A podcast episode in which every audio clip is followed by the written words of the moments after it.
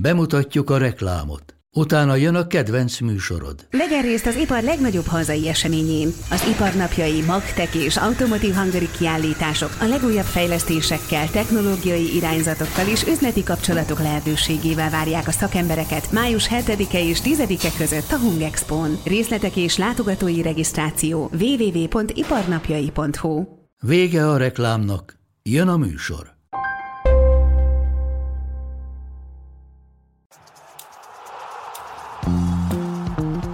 A teljes terjedelem. Magyarország első futballpodcastja Baumstark Tiborral és Bognár Domával. És ezúttal a 24.hu újságírója, Dajka Balázs köszöntjük ismét nagy szeretettel, hiszen jártál már korábban a teljes terjedelemben. Olasz, angol, német témák egy ilyen vegyes felvágottat hoztunk, de kezdjük a legfrissebb emlékkel, a Milánói derbivel, ami hát nagyon nehéz meghatározni, hogy most itt ki lehet boldogabb, hiszen hogyha az utolsó 10 percet nézzük, akkor mindenképpen... Bocs, Tibi, csak mi nem ismerjük egymást, azért csak gyorsan itt az elején, hogy, hogy neked melyik a kedvenced, meg melyiket szoktad leginkább nézni? Az olaszt. Az olasz a, olasz a top 1, és arról is írsz a legszívesebben? Mm, igazából ilyen szempontból nincs preferencia, inkább azt mondanám, hogy az utóbbi években azt követem így a leginkább, vagy az van a leginkább szem előtt nekem. Jellemzően amiatt is, hogy a sokszor a munkahelyen nem minden csatorna volt úgy elérhető, hogy az ember lásson mindent, ugye az állandó közvetítési jogok váltása miatt, meg aztán egyéb elfoglaltságok miatt sokszor volt az, hogy lekéstem, és akkor a, maradtak az összefoglalók, vagy, tehát így olvasás szempontjából mindegyik, de hogyha írni kell, akkor mondjuk a, az ilyen emberi sztorikat, az ilyen, ilyen nem tudom, adott esetben nagyobb játékosokat, vagy például valamelyik évben a Grande Torino-ról írtam egy nagyobbat, tehát ott jobban szeretek elmenni az olaszba, vagy azt így közelebb uh-huh. érzem magamhoz. Uh-huh de nyilván próbálom azért mindegyiket. Egy mondjuk egy ilyen EB-s olimpiás év után az ember kicsit itt telítődik vele, és ezért nehezebben pörög fel a topligákra, de, de azért próbálom mindegyiket hasonló intenzitással, de azt, az olasz mondanám mindenképp lelkek vagytok, bocs Civi. Ja, nem, nem. Hát, vissza, vissza, Milánóba. vissza a Milánói derbihez. Szóval, ha az utolsó 10 percet nézzük, akkor az Inter lehet boldogabb. Hogyha az első félidőt, akkor is talán, ez így összességében kijelenthető, hiszen ugye a két 11-esen kívül én azt gondolom, hogy ott a, a Milán játszott valamivel jobban, viszont a második félidő első 35 perc az pedig olyan Inter dominanciát hozott, ami alapján pedig a Milán örülhet az egy pontnak. Igen, meg, meg hogyha azt nézzük, hogy végül is a Nápoly X-et, és a, a, egy fontos rivális 7 ponttal maga mögött tartotta a Milán, akkor ilyen szempontból is a, a, ők lehetnek kicsit boldogabbak, vagy Pioli így azt is nyilatkozta, hogy félig tele a pohár. De, de szerintem igazából nekem az volt a, a legfurcsább, hogy nem tudtam eldönteni ezt a második félidőt, hogy most a Milán megnézte, hogy mit tud az Inter, vagy benne volt az, amit már hetek óta lehetett olvasni, hogy azért sok sérült volt, azért ez a BL mind agyilag, mind fizikailag lehet, hogy kicsit sok a csapatnak, ahogy Még lelkileg is. Ahogy eredménye, az az eredményeken is látszik. És azért már Verona ellen is szenvedés volt, a Bologna ellen is szenvedés volt, főleg ott az ember, emberelőnyökkel. És nem tudtam eldönteni, hogy ez most egy tudatos döntés, mint hogy a Juve ellen is volt a kicsit a Milánnak egy ilyen, hogy visszaálltak, és az utolsó négy darabban megnyerhették volna a meccset, hasonló forgatókönyv volt most is.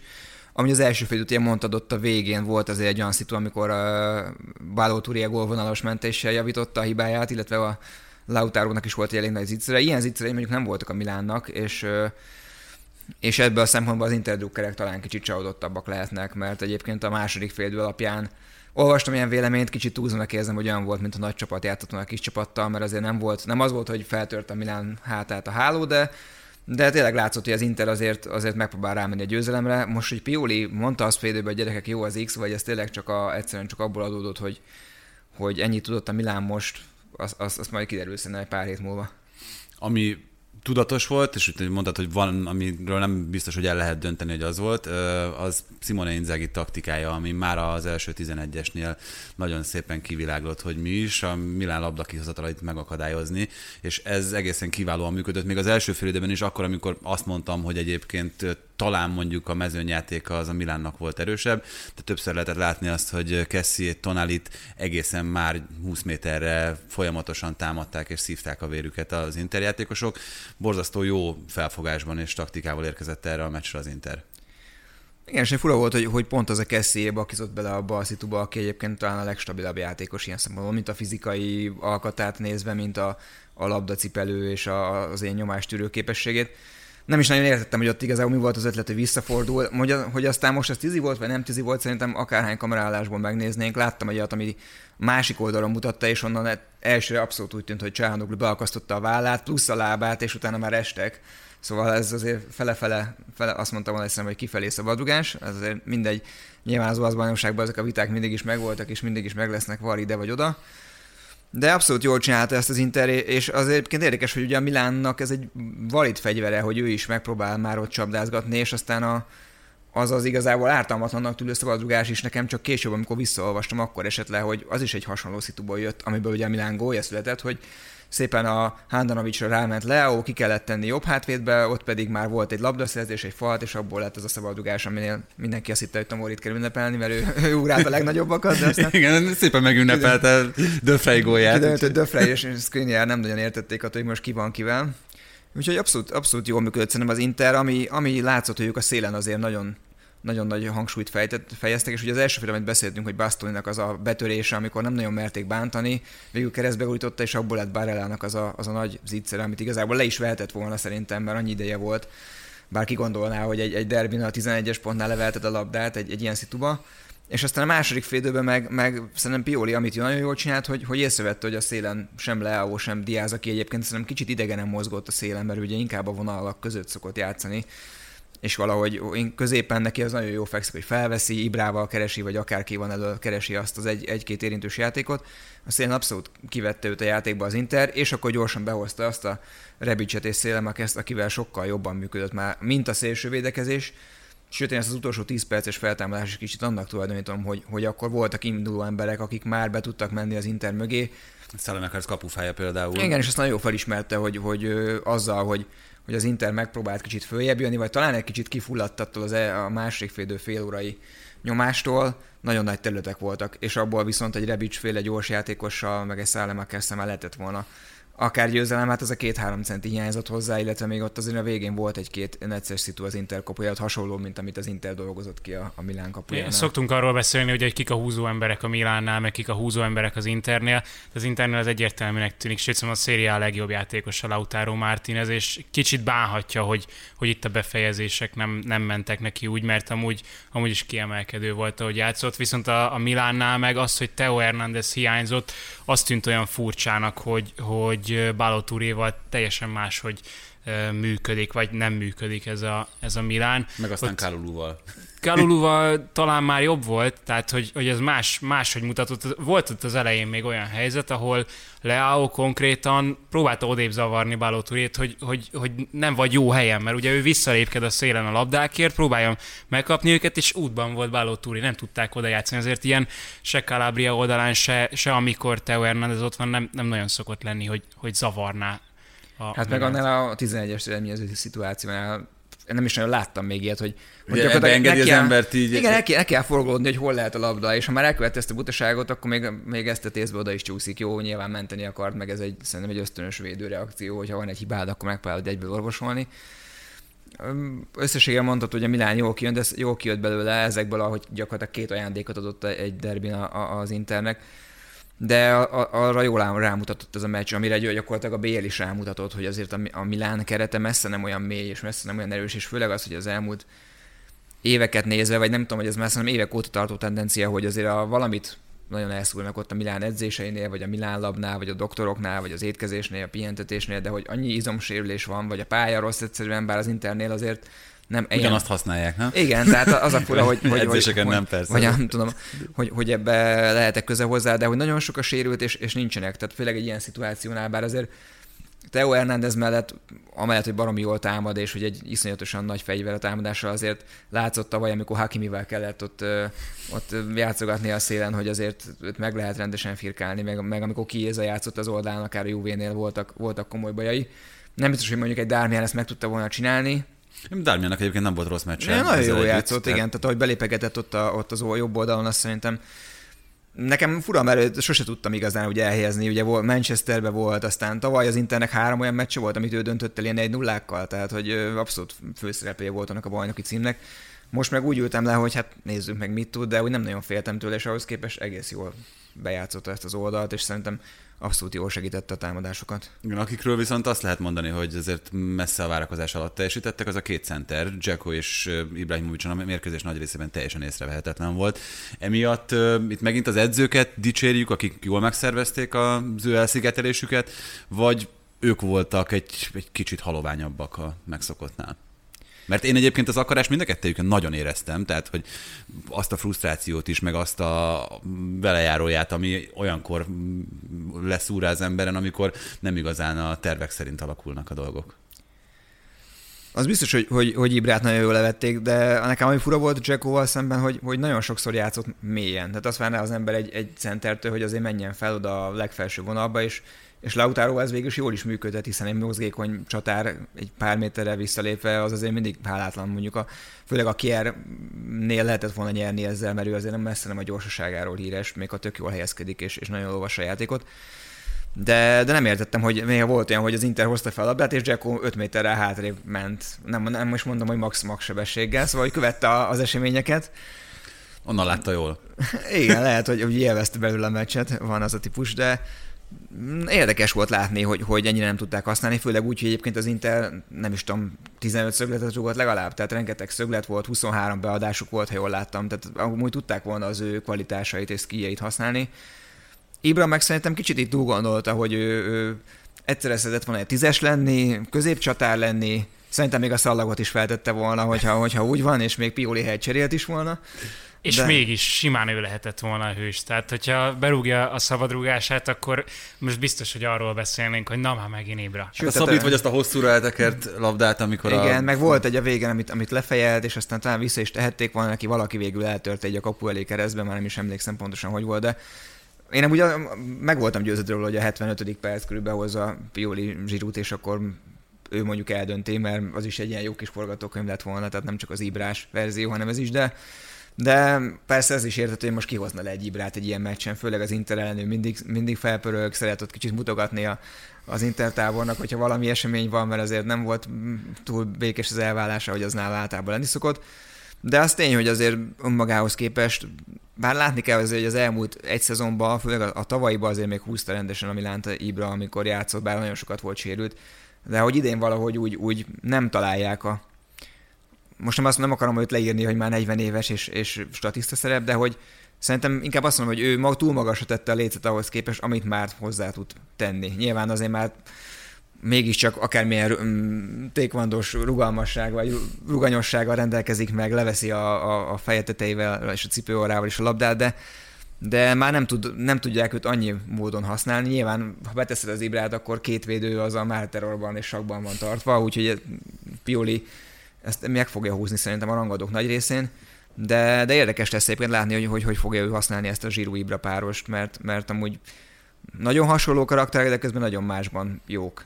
Igen, még egy dolog, ami nagyon-nagyon uh, rímel erre, itt ugye Csáhánolú volt az első, aki gólt szerzett, ugye elkérte Lautárótól a 11-est, ő is harcolta ki egyébként, de nem véletlenül kérte el, utána azért elég hát jelentőség teljesen megünnepelte azt a gólt, úgyhogy a Milánból ment az Interben. Milyen érzéseid voltak ezzel kapcsolatban? Hát fura volt látni, mert amúgy szerintem őt szerette a Milán tábor, Igen, meg, meg pont a, a meccs előtt és... kitett egy képet, amin még Milán mezben is volt, meg hogy mind a kettő csapat milyen fontos neki. Igen, de úgy emlékszem, hogy őt megkérdezték pár hete, hogy mi lesz, és mondta, hogy persze ünnepelni fog. De egyébként kicsit én ezt mindig egy ilyen túl dolognak érzem, mert, mert nyilván az ember abban a pillanatban, jó, más kérdés az, hogyha gólt lősz, és örülsz valahogy, mindaz, hogy te már belőtted, már mindenki megölegetett ötször, és akkor odaállsz így, hogy na mi van öreg, mi van, Igen. berúgtam, most mutogassátok. Tehát, hogy az már azért kicsit gáz. De Igen, hogy ez ilyen iguáinos, nem? Igen, meg, meg, meg azt mondom, hogy még, én még azt is, meg, még azt is igen, el tudtam fogadni, amikor Adebayor rohan 80 métert, hogy a másik tábor előtt ünnepeljen, mert, mert oké, ez benne van a fociban valamilyen szinten a, fricskázás. Hát meg nyilván itt ez arról szól minden esetben, hogy kapja egész meccsen az ívet folyamatosan, vissza. és akkor az ember ott ilyen Neki igazából csak ez az egy módszere van, hogy rúg egy gólt, és azzal, azzal meg kicsit mindig olyan, olyan furának éreztem ezt, amikor mondták, hogy jó, berúgom, nem ünneplek, mert most én mondjuk az a Van, ahol megvan az, tehát hogyha egy bizonyos stadionban játszol, ahol tíz éves korod óta nevelkedtél, az volt a stadion, neked azt akartad elérni, és pont volt egy ilyen a hétvégén spanyoloknál, Mikel Merino Pamplunában nevelkedett, az Osasuna volt a, a nevelőklubja, és ezért nem ünnepel. De az, hogy két-három évet játszottál valahol, még ha érzelmi kötődés is alakult ki egy klubbal, na bum, ez, ez Nem, én amúgy maximálisan tisztelem azokat, akik tényleg azt mondják, hogy jó, jelentett nekik annyit a klub. Én abból szoktam kiindulni, nyilván ez persze abszolút egy, egy égésföld párhuzam, de hogy én az a típus voltam, aki, hogyha egy edzés előtte, mert tök szép voltam, aki györültem, és nem értették a többiek, hogy miért, hát hülye gyerek edzés van. Hát oké, okay, de hát mikor rúgtam ilyet szerinted, meg eleve védőként játszottam nagy részt, rúgtam egy gólt, hogy ünnepeljem, sőt volt olyan meccs, hogy a amatőr pályafutásom kedvenc csapata, vagy legeredményesebb csapata a pénzgyőr volt, és egyszer oda keveredtem el nőke már egy rég, tíz évvel később egy másik csapat, és rúgtam egy gólt, hogy egy-egy lett. És nem tudtam azt mondani, hogy gyerekek, hát most ne. Hanem fogtam, igen, igen de hogy néz neki, volt kint három néző, tehát így pont senki nem értette volna, hogy lövök egy gólt, és így elsétálok, és letörlök egy könycsöbben. Nyilván futottam, mint a barom üvöltve, azt csúszkáltam, meg nem tudom, lepacsisztam mindenkivel. Aztán meccs után, el, meccs után mondtam a többieknek, hogy nekem ez egy ilyen speciális pillanat volt, de hát abban a pillanatban úristen bement, de jó. Pedig hát 5 méterre rúgtam kb. Na ennyit akkor a két milánói csapatról. A Rómáról mindenképpen szeretnék még pár gondolatot, itt főleg Murinyóról. Hát először is a legegyszerűbb elveszítette már ezt a csapatot most, vagy egyszerűen csak egy hullámvölgyről beszélünk, hogy a Venécia elleni 3-2 kapcsán lehet megint bírózni, meg lehet a Buda Glimt kapcsán is megint azt mondani, hogy ez nem annyira fontos az az Európa Liga, vagy az Európai Konferencia Liga, de nagyon sok ez a, ez a, ez a magyarázkodás jelen pillanatban már. Igen, most, most ugye a, a Mourinho az egyik, egyik hírhet oldalát most azért rendesen megtolta az elmúlt hetekben, bár nyilván azt még azért... De ez egyre korábban jön elő belőle a, a csapatainál, nem? Ez a hírhet oldal. Igen, igen, valahogy... No, nyilván ő, ő már azért hozott magával egy csomagot Rómába, tehát azért emlékszünk, hogy volt ez a videó, hogy ment végig a reptérről a városba, és ott kínáltak. Szóval, hogy volt egy ilyen nagy mágia, jól indult az egész, és aztán ahhoz képest most az elmúlt hetek azért, azért rendesen besültek, meg jöttek a, a, a lángosok innen-onnan, amikre nem számítottak előzetesen. És akkor ez baromi ciki, mert hogy ő azért biztos, hogy érezte ott, akár tényleg el tudom képzelni, hogy azért iszogatta ott a eszpresszóját, és oda mentek százan fotózkodni, meg ütögették a vállat, hogy te Zsozé, csinálsz egy nagy csapatot, és most mit tud nekik mondani? Hát nyilván az, hogy persze, de hogy amúgy látni kell, hogy azért ennek a keretnek elég komoly hiányosságai vannak, és ugye most is próbált ezt a 3-5-2 vagy 3-4-1-2-es felállást a két csatáról, ami egyébként nem állt rosszul szerintem a Rómának. Másképp, hogy ez a fajék egyszerűségű játékot játszott a, a Venécia második félidőben ez a toljuk előre a csatának, okerekének, és majd ő ráfut, és, és működött, és olyan pofátlan gólt lett ráadásul, hogy így, el tudom képzelni, hogy Mourinho tépte a haját, és a Notes röpködött, de hogy nem érzem egyébként, hogy elvesztette volna a csapatot, inkább csak azt érzem, hogy Normál esetben, ha megnézzük a számokat, hogy 27 próbálkozás és 10 kaparalövés, hát ezzel meg kéne verni egy Venéciánál komolyabb csapatot, és jó, egy komolyabb csapat valószínűleg nem enged 27 kaparalövés, de hogy, hogy szerintem ez 10-ből 9 a Rómának kellett volna Ráadásul lélektanilag tök jól alakult a meccsük, második fél előtt három perccel rúgtak két gólt, úgyhogy egyébként nem volt benne annyira a meccsbe. és aztán... ugyan, de ugyanarról beszélünk, mint egy éve, amikor azt mondtuk, hogy Fonseca nem képes összerakni ennek a csapatnak a védekezését. Igen. Úgy tűnik, hogy Mourinho sem. Igen, mert azért ez már a harmadik meccs volt, ha jól számolt, amikor három gólt kaptak, és, és, már, és akkor még levett, és levett a, a, hatos, hatos, meg igen, most, most igen. kettő, tehát hogy itt azért sok helyen ereszt ez a, ez a hátsó rész. Mondjuk ha azt mondtad, hogy igen, az, most így visszagondolva az a, az a gondolat, végül olyan szempontból nem, nem érvénytelen, vagy nem jogtalan, amikor mondtad, hogy elvesztette a csapatot, hogy ezért ott a 6 ő így elég rendesen mondta, hogy hát én most bedobtam ezt a csapatot, nem volt elég jó.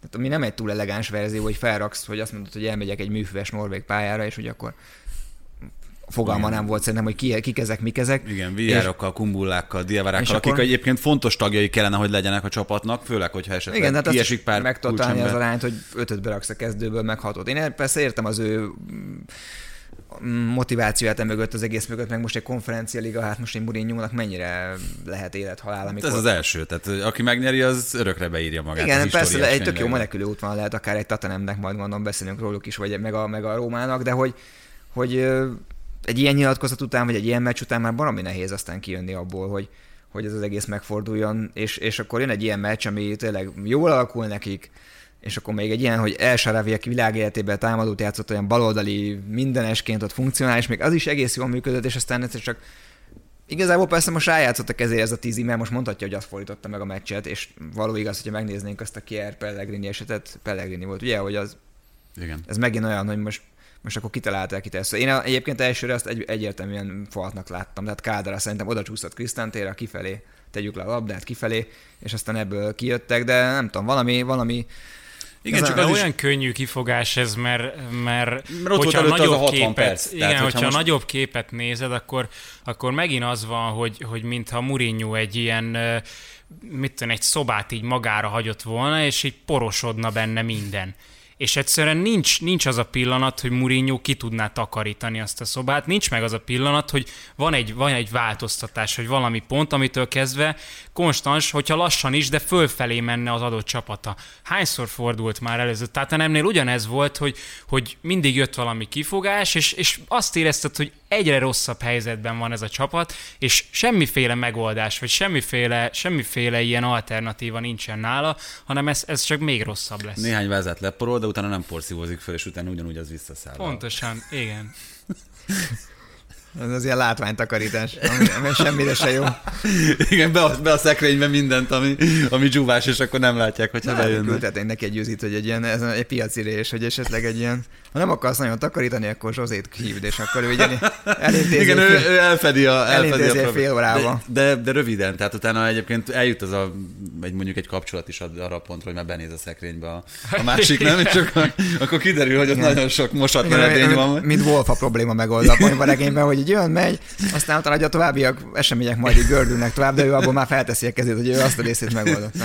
Igen, na menjünk tovább Angliába. Bár nem, bocsánat, még egy, egy gondolat csak azzal kapcsolatban, hogy mennyire kell messzire költözni a Ballard Déninek uh, Genovában. Ú, ez nekem is eszembe jutott, hogy szegény Seva azért rendesen belenyúlt ebbe, és igen, tehát látva a genovai hagyományokat, szerintem Szerintem nagyon, hát ott a külvárosban valahol elveszpázgat, aztán majd tele, telefonja maradjon bekapcsolva, mert szerintem látva ezt a reménytelen Genomát. Nagyon furcsa, furcsa választás egy mondjuk, hogy ambiciózus edzőnek a, a Genoa kispadja. Ezt már láttuk Tiago Motta esetében, meg lehetne sorolni hosszan azokat, akik, akik megégtek ebben a szerepben. És azért Shevchenkóról úgy beszélt mindenki, mint korábbi szövetségi kapitányról, mint aki előtt akár egy, meg hát már csak a játékos múltja miatt is. Igen, hogy megy a, megy a Milánba, és Igen. ehhez képest egy Genova. Ó, persze, hogyha lehet vele nagyot nyerni, szóval lehet, hogy aztán most ebből kijön valahogy és feltámasztja. Gasperini onnan, onnan indult. Igen, és aztán most milyen jó kis csapatot csinált már évek óta. Én drukkolok neki, mert hát se a, szerintem annyira egy szimpatikus fazon így a, a most azt számítva, hogy ugye pont beszéltük a gólörömöket, hogy, hogy az, a sok Milán drukker akkor elbándult ki belőle, amikor a Chelsea meccsen, első Chelsea meccsen a Charity Shield elkezdte csókolgatni a címet. Nem is tudtam melyik oldalon van szerintem, de már kereste a kamerát, hogy puszilgassa, szóval az kicsit necces volt, de szerintem egy abszolút Majdnem az, majdnem az Adidas logó kapott Igen, egyet. Szimpatikus fazon, és, és edzőként is tökre tetszett, amit láttam tőle, úgyhogy, úgyhogy most nem volt szép játék. Például az ukrán-svéd meccs az egyik legszörnyűbb meccs volt az elvén, de mindegy, elmentek a nyolcig. Elmentek a nyolcig volt. előtte a selejtező sorozatban, a portugálokkal voltak együtt, és veretlenül jutottak ki az EB-re. Tehát mondjuk klub tapasztalata meg pont nincsen, és valószínű, hogy ez volt az, ami megakadályozta azt, hogy bármelyik nagyobb klubnál így, így neki szavazzanak bizalmat, mert azért úgy, hogy, hogy semmi klub tapasztalatod nincsen edzőként. Na jó, Na jó de ott legalább tudják, hogy érdemes. Ez, hogy nem kapott más ajánlatot, és hogyha egy szériá csapattól jön ajánlat, legyen az akár a Genoa, akár a Salernitán, akkor Shevchenko szerintem bólint rá, hogy, hogy jövök. Ott legalább tudják, hogy érdemes a válogatott meccs előtt cserélni, mert van két heted, nem úgy, nem, úgy, nem úgy mindegy két no, hát akkor, lévő csapatnál. Akkor, akkor menjünk tovább Angliába, ott azért jó néhány csapatnál most cseréltek edzőt, ezt majd elmondjuk azért itt a kettő vendég közötti hírblogban is, viszont ott is volt egy nagyon komoly derbi, ami viszont sokkal egyoldalúbbra sikeredett, mint a Milánói. A 2-0-ás Manchester City győzelem az Old Traffordon azért nem mutatja meg a valós különbséget a két csapat között. Hát volt egy ilyen, egy ilyen nem is tudom, vicces komment a BBC-n, hogy azt hitták, hogy olyan volt a, a Manchester United, mint egy ilyen kis csapat az FA kupával, amikor így, így beáll, és azt mondja, odaadja a labdát az ellenfélnek, azt mondja, hogy oké, okay, büntes meg, és hogy, hogy úgy, úgy, úgy hogy várja, hogy várja. Jó, ez kicsit olyan felnőtt filmesen hangzott, de hogy úgy várja a sorsát. Rossz voltam, igen. igen. Tehát, hogy várja a sorsát, és hogy úgy, ilyen semmi ambíció, tehát hogy nem tudom, borzasztó lehetett ezt így Manchester United nézőként végignézni, hogy úgy kettő, Azután, bocsánat, hogy a Liverpool de... elleni volt a legutóbbi Old Traffordon játszott mérkőzés, és én azt mondom, hogy ott kapott egy ötöst ugyan a Manchester United, de itt semmivel nem volt jobb a kép. hogyha megnézed. Azt, azt mondta Guardiola a mérkőzés utáni nyilatkozatban, hogy betettük a mélyhűtőbe labdát, ott is tartottuk a második félidőben, és ezzel, tehát hogy, hogy, hogy milyen szinten dominálta, milyen szinten kontrollálta a történéseket a, a City, az tényleg annak, aki csak az eredményt nézi, vagy neten a statisztikákat nem kifejezhető szerintem. Hát ez a négy, négy labda érintés a City 16-os ember United részről, hát nem tudom, hogyha újságíró válogatott, hogy összetoborozzuk, szerintem nekünk is lett volna négy, nem tudom, valami magas embert előre küldünk felé, hogy neki abból feje hármat, akkor már majdnem megvan. Tehát ez borzasztóan hangzik egyébként, és, és tényleg ugye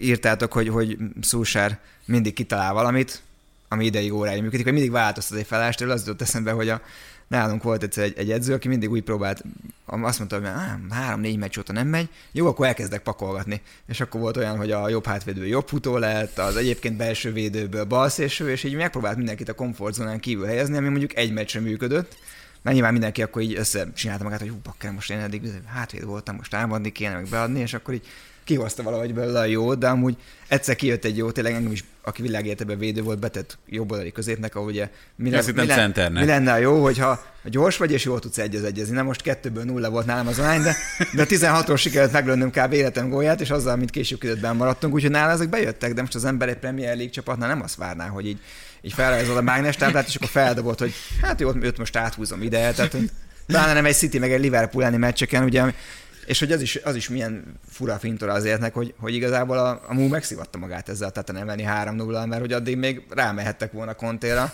Azt mondták, hogy jó, minden rendben, és a közben a Spurs szépen elhapolt előlük, tehát hogy olyan fura ez a foci, meg úgy Egyébként azt a részét nem is nagyon értem, hogy, hogy most a Múnak azért jó, szóval lehet ebbet jobban, mert azért angol fociban lehet, hogy jobban benne vagytok, beláttok, mint én, hogy, hogy nekik ennyire jó az, hogy van egy ikon, mert ugye azt láttuk, hogy Guardiola óta megy az a sztori, hogy mindenki próbálja előni, hogy tegyünk oda egy ilyen régi kedvencet, hát ha bejön, mondjuk nem nagyon tudnék mondani olyan klubot, ami, ami ahol Guardiola és Barszán kívül lesz bejött.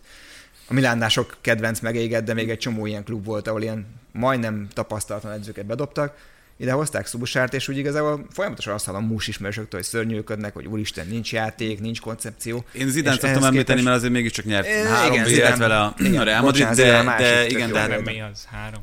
De, igen, de hát igen. Sorozatban. De, de, de, de, de, mi az a három bajnokok ligája győzelem? Igen, de én is már nagyon sokat pörgettem ezen az agyam. Lehet, hogy, hogy vannak olyan bajnokságok, ahol ez egyébként működőképes elképzelés volt, csak az olyan nem jut eszembe egyébként, még, még akár ilyen kisebb szinten sem, ahol hosszú távon ez működőképes volt. Tehát ez, amit mondasz, hogy variálunk a felálláson, kinevezünk egy ikont, ez ideig, óráig sok helyen működött szerintem. Tehát sokszor volt az, hogy elhitted, hogy Szulsárnál is elhitted az első 11 meccs után, hogy ez valami szenzáció, aztán utána, utána aztán szépen lassan vissza. Zidánnak az volt a szerencséje, hogy nagyon komoly alapokat adott Ancelotti annak a csapatnak, nem is nagyon változtatott, de legalább nem volt féke annak a csapatnak. Szulsárnál az az ember érzése, hogy itt van egy olyan keret, ahol Sancho, Ronaldo, nem tudom, Rashford, mehetnénk végig Pogba, ilyen játékosok vannak, és mint hogyha fékezni őket Szulsár, tehát hogy ebben a keretben sokkal több van.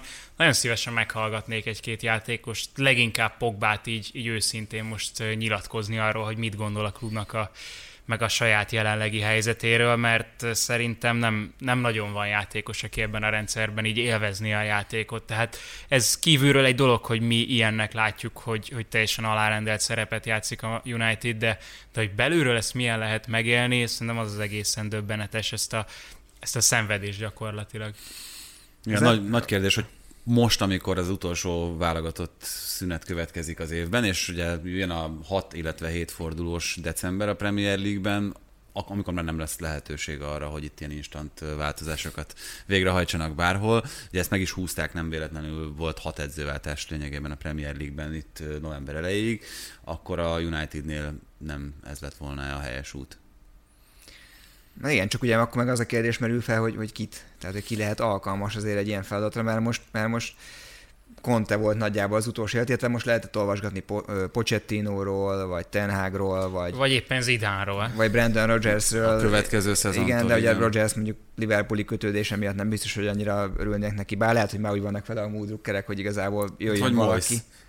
Igen, egyébként tényleg. Tehát, hogy hát, ha nem ahogy, lett volna ott, akkor már biztos, biztos komolyan felmerült. Ahogy felépítette magát itt a West Hamnél, vagy ahogy visszajött, az, az elég, elég komoly fegyvertény. De egyébként olvasom, most így beleástam magam kicsit ebbe a mús témába, hogy hogy így, így képbe legyek, és ott volt egy ilyen tök érdekes felvetés, azt hiszem Michael Cox írta az Atletiken, hogy, hogy mennyire más, hogy gondolkodnak a klubok, és hogy, hogy régen inkább így a személyi összet, vagy a személyi eredmények, vagy az ered, személyiség plusz az eredmények alapján változtattak, de hogy például a, az elmúlt években az volt a tendencia a Premier League-ben, hogy inkább egy ilyen upgrade volt az, ami, ami az egész változást így, így indukálta, vagy generálta. Például a city úgy voltak vele, hogy jó, Pellegrini jó, de Guardiola még sokkal jobb. Vagy a Liverpoolnál azt mondják, hogy hát Brandon Rogers nem annyira rossz, jó, vagy ugye el voltunk vele, nem, nem volt rosszabb pool, de lehetett nagyban. Hopp, ott van Klopp, éppen szabad. Vagy ugye a Chelsea-nél Lampard, mondjuk nála már hetek óta lehetett akkor tudni, mikor egyszer csak Tuchelbe esett, de hogy, de hogy mindig volt egy ilyen törekvés, hogy igazából nem nincs akkora mély válságban a klub, de mi lenne, ha lépnénk egy nagyobb szintet. Na és hogy ebbe hibázott bele a mú, hogy végül is ők belekényelmesedtek ebbe a helyzetbe, hogy akkor Szúsár mi fiunk kölyke, meg nem tudom, klublegenda, stb.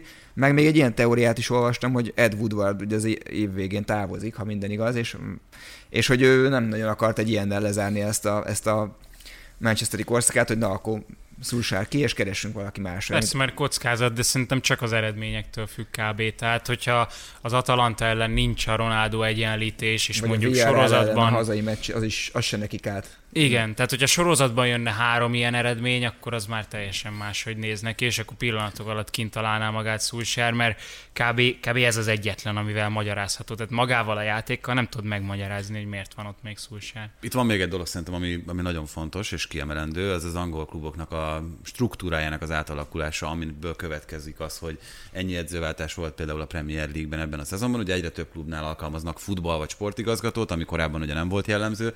A Szigetország Spanyolországban a Manchester United pont nem ezt a modellt alkalmazza, tehát lehet, hogy itt pont ez gátolja.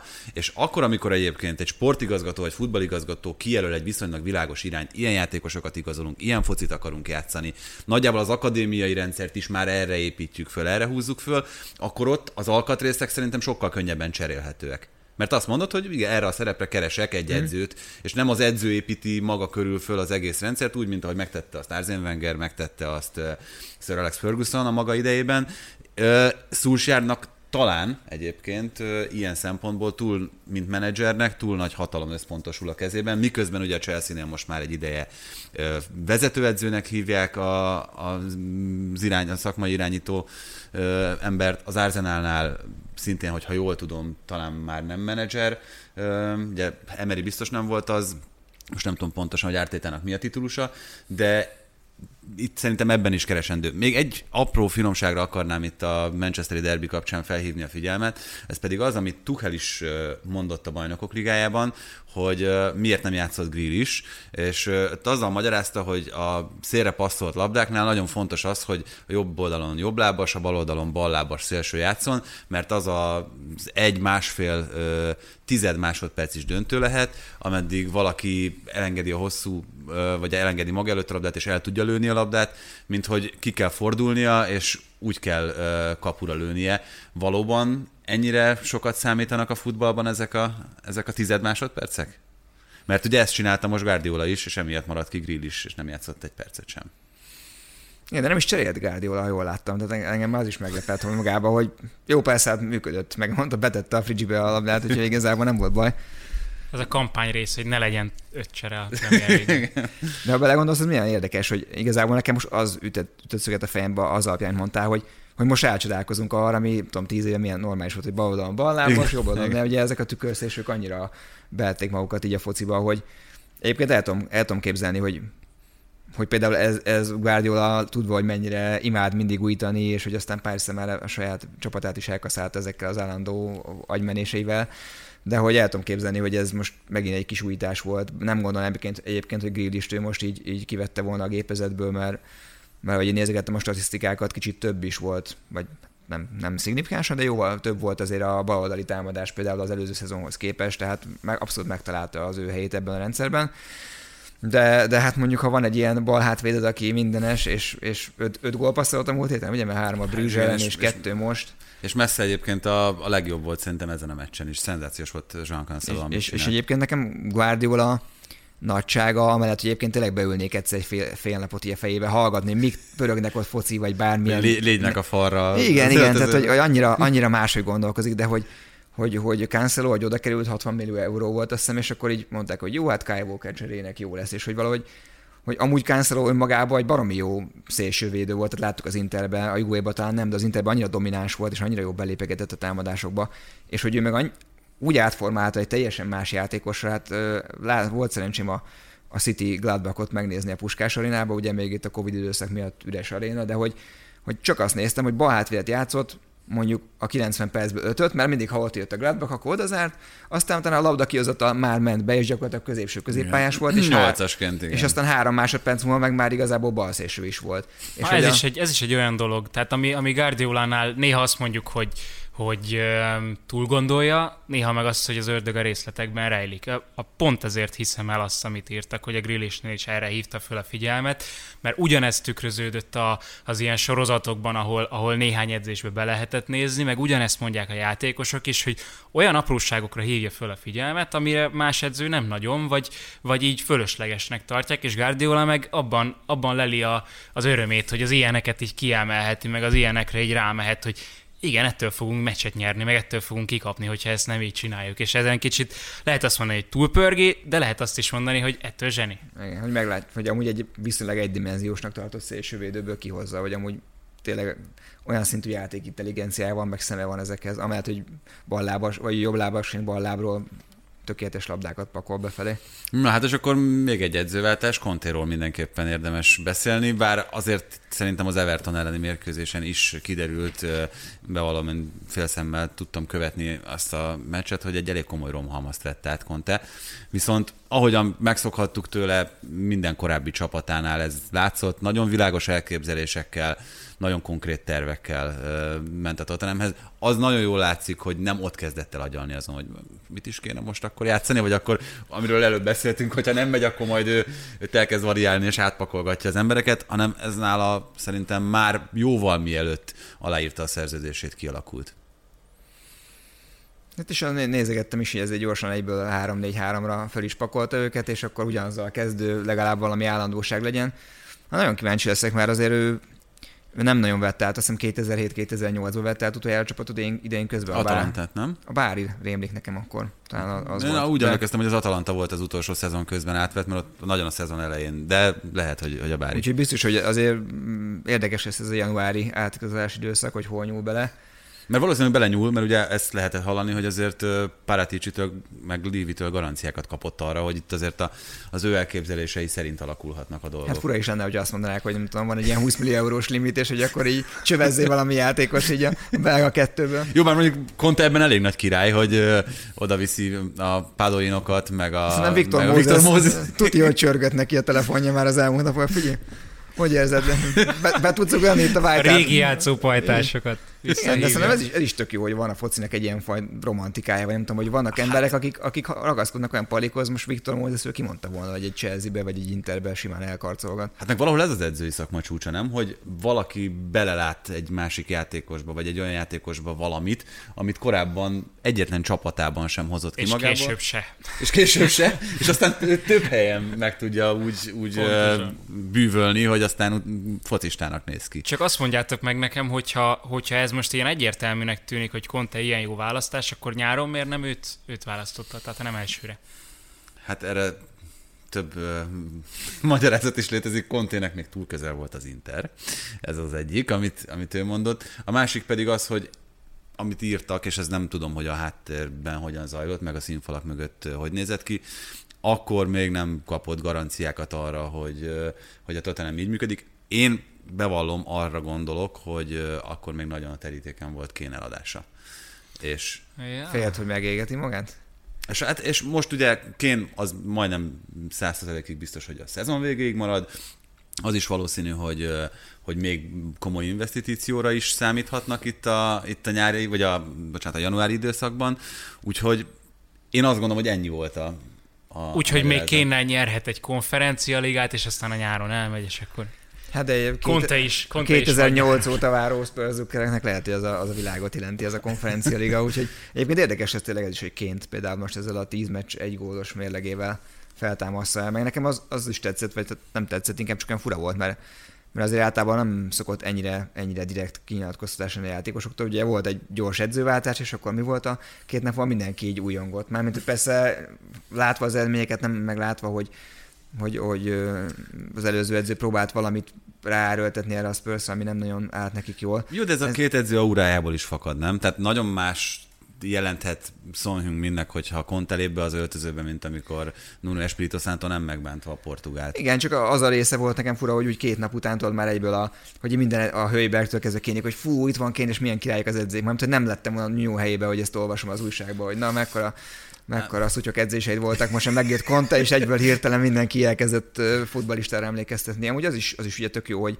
vagy tök érdekes lesz az ő szempontjából, hogy mennyire sikerül ezt a néha agresszivitásba hajló mániáját így, így megőrizni itt a csapaton és az öltözön belül, mert azért tudjuk, hogy ő szereti azért az irányítást. Golfütővel kergetni. Igen, meg ugye a diéta, meg az erőléti edzés, ugye ilyen szempontból, vagy a, a külön edzések felírása, és hogy ilyen szempontból most neki ez egy, egy érdekes lecke, hogy szezon közben veszi át, mert most megörökölt egy csapatot, aki van egy bizonyos fizikai állapotban, és akkor mi felírja nekik, hogy 10x200, 10x5 menjenek a ház körül, vagy mi mondja? Nem tudom, de egyébként amikor olvastam annak idején, még szövetségi kapitány volt Conte, ez a, az étrendi előírásait, nem akartam hinni azt, tehát hogy ezt, hogy répát nem ehetnek a játékosok, mert abban is túl sok cukor van, meg az, az, az, nagyon, nagyon necces lehet ezeket betartani. Persze, ezeket megjött most az atleti. Amúgy furcsa, hogy mikor legutóbb, vagy legutóbb a Chelseahez ment, akkor is már ugye öm, relatíve széles körben elterjedt volt az atletik, és akkor is hasonló, nagyon hasonló cikkek voltak, de most is volt egy, egy válogatás a korábbi játékosainak a nyilatkozataiból, hogy mi nem elfáradunk edzésre, nem elfáradtunk ott edzésre, hanem meghaltunk konkrétan, meg, meg az ehhez hasonló tipikus. Hát igen. Na még kicsit bundesligázzunk, leginkább azért, mert a Freiburg szerintem a vártnál nagyobb erőbedobásra késztette a Bayern München, de nincsen már veretlen csapat, ellentétben például ugye itt az olasz bajnokságban említett Napolival és Milánnal, a német bajnokságban. Mondjuk az lett volna meglepő, hogyha egy ilyen, egy, ezután a hétvégi páros test után is megmaradt volna a Freiburg mm, veretlennek, de de tök jó, hogy vannak, szerintem azért mindig, mindig kell, minden bajnokságban kell egy ilyen... Egy kell egy Freiburg? Hát egy olyan, aki, aki úgy nem az a megszokott arcod, az a, akit így szezon elején nagyjából fel tud az öt nevet, hanem egy olyan, egy olyan üdeszín volt, és ezért... Nekem az üdeszín volt egyébként az Union Berlin sokkal inkább, mint a Freiburg így játék alapján. Hát mondjuk a... ez tény, hogy, hogy valószínűleg nem a... a... óvatosan fogalmaztál. A, nem, a best, of, best of Freiburg videóval szeretnéd új Bundesliga rajongókat, de... Hát a Freiburgnak a játéka azért, hogyha valaki nem nézi, a hallgatók, nézők közül, azt mondjuk el, hogy hát nem, nem gyönyörűséges, vagy nem gyönyör, szemed gyönyör. De amúgy ebben viszont egyetértek, hogy minden bajnokságnak van ilyen csapata, amelyik 10-15 fordulóig legalább ott tud maradni a szezon elején azzal, hogy vagy valami szilárd 4-4-2-be ott parkol a, a kapu előtt egy tényleg fél vagy egész szezonon át, vagy pedig addig rugdosódik, míg az ellenfelek ugye föl nem húzzák magukat, és akkor ezzel tudnak valameddig ott maradni. A... gondolsz? Hetafénak volt olyan szezonja, amikor ez végigment. Tehát, hogy, tehát, de, de, de, a spanyoloknál például stabilan megvan most már három-négy év az, hogy van ilyen csapat, amelyik ott van az élmezőnyben azzal, hogy bár tized annyiból gazdálkodik, mint a nagy klubok, de ezzel a lendülettel el tud menni egy 10-15 fordulóig simán úgy, hogy ott van a top 4 közelében. Meg egyébként az is, az is egy, egy ilyen unikum, hogy 10 éve van az edzőjük, ugye Christian Streich 10 éve, 56 éves, azt hiszem ő a legidősebb. Mondjuk ez is már azért a focinak a változásra mutatja, hogy azért... Hát főleg Németországban jellemző ez egyébként, meg hát ott nyilván Freiburgban több olyan dolog van, ami szerintem ezt befolyásolja. Új stadion, azért tényleg egy nagyon-nagyon jól felismerhető rendszerben játszik, még ha nem is szépen ez a csapat. Sajnos egyelőre Salai nélkül, mert a legújabb hírek szerint november legvége környékére térhető vissza. A pályára ez a helyzet egyébként Vili Orbánnal is a Lipcsében, viszont végigjátszott a Szoboszlai Dominik a hétvégi mérkőzést, és minthogyha egy kicsit úgy kerülnének a helyére a mozaikok itt a, itt a Mars univerzumban, bár még azért még mindig, mindig lehet kivetni valót találni a Lipcse teljesítményével kapcsolatban. Ez a hétvégi Dortmund elleni, ez, ez mindenképpen a, a szebb lapokra kívánkozik. És mekkora labdát ott, nem tudom, néztek Guardiola az első gólnál, az, az, az már ilyen nem tudom, milyen Csavi szint volt, vagy, vagy Nagyon jó a... bevált szerintem az újonnan igazolt játékosok közül.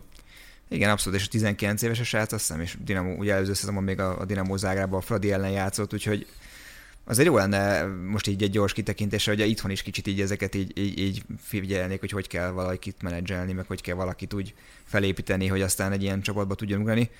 Szerintem a Lipcsének idő kell, mert hogy azért a Nagelsmann féle stílusból átállni erre a nagyon direkt, nagyon támadós, mindig, mindig a kapu felé menjünk, lab, és hogy a védekezést is nagyon ilyen, ilyen már-már túl rizikósan művelő stílus szerintem nehezen mennek nekik, és hát a, a, nem vagyok egy nagy statisztikus alkat, vagy legalábbis így elolvasom őket, de, de, de az agyam alapvetően nem ilyen matekos, statisztikus agya pörög, de azért azt én is még fel tudtam mérni, hogy a nézve, hogy az előző szezonhoz képest azért most tudom, 16 volt a 10 for, 11 fordulati XG, amit az ellenfeleknek engedtek, ahhoz képest csak 11 gólt kaptak, de azért látszik, hogy jóval több helyzetet enged az ellenfeleknek a Lipcse.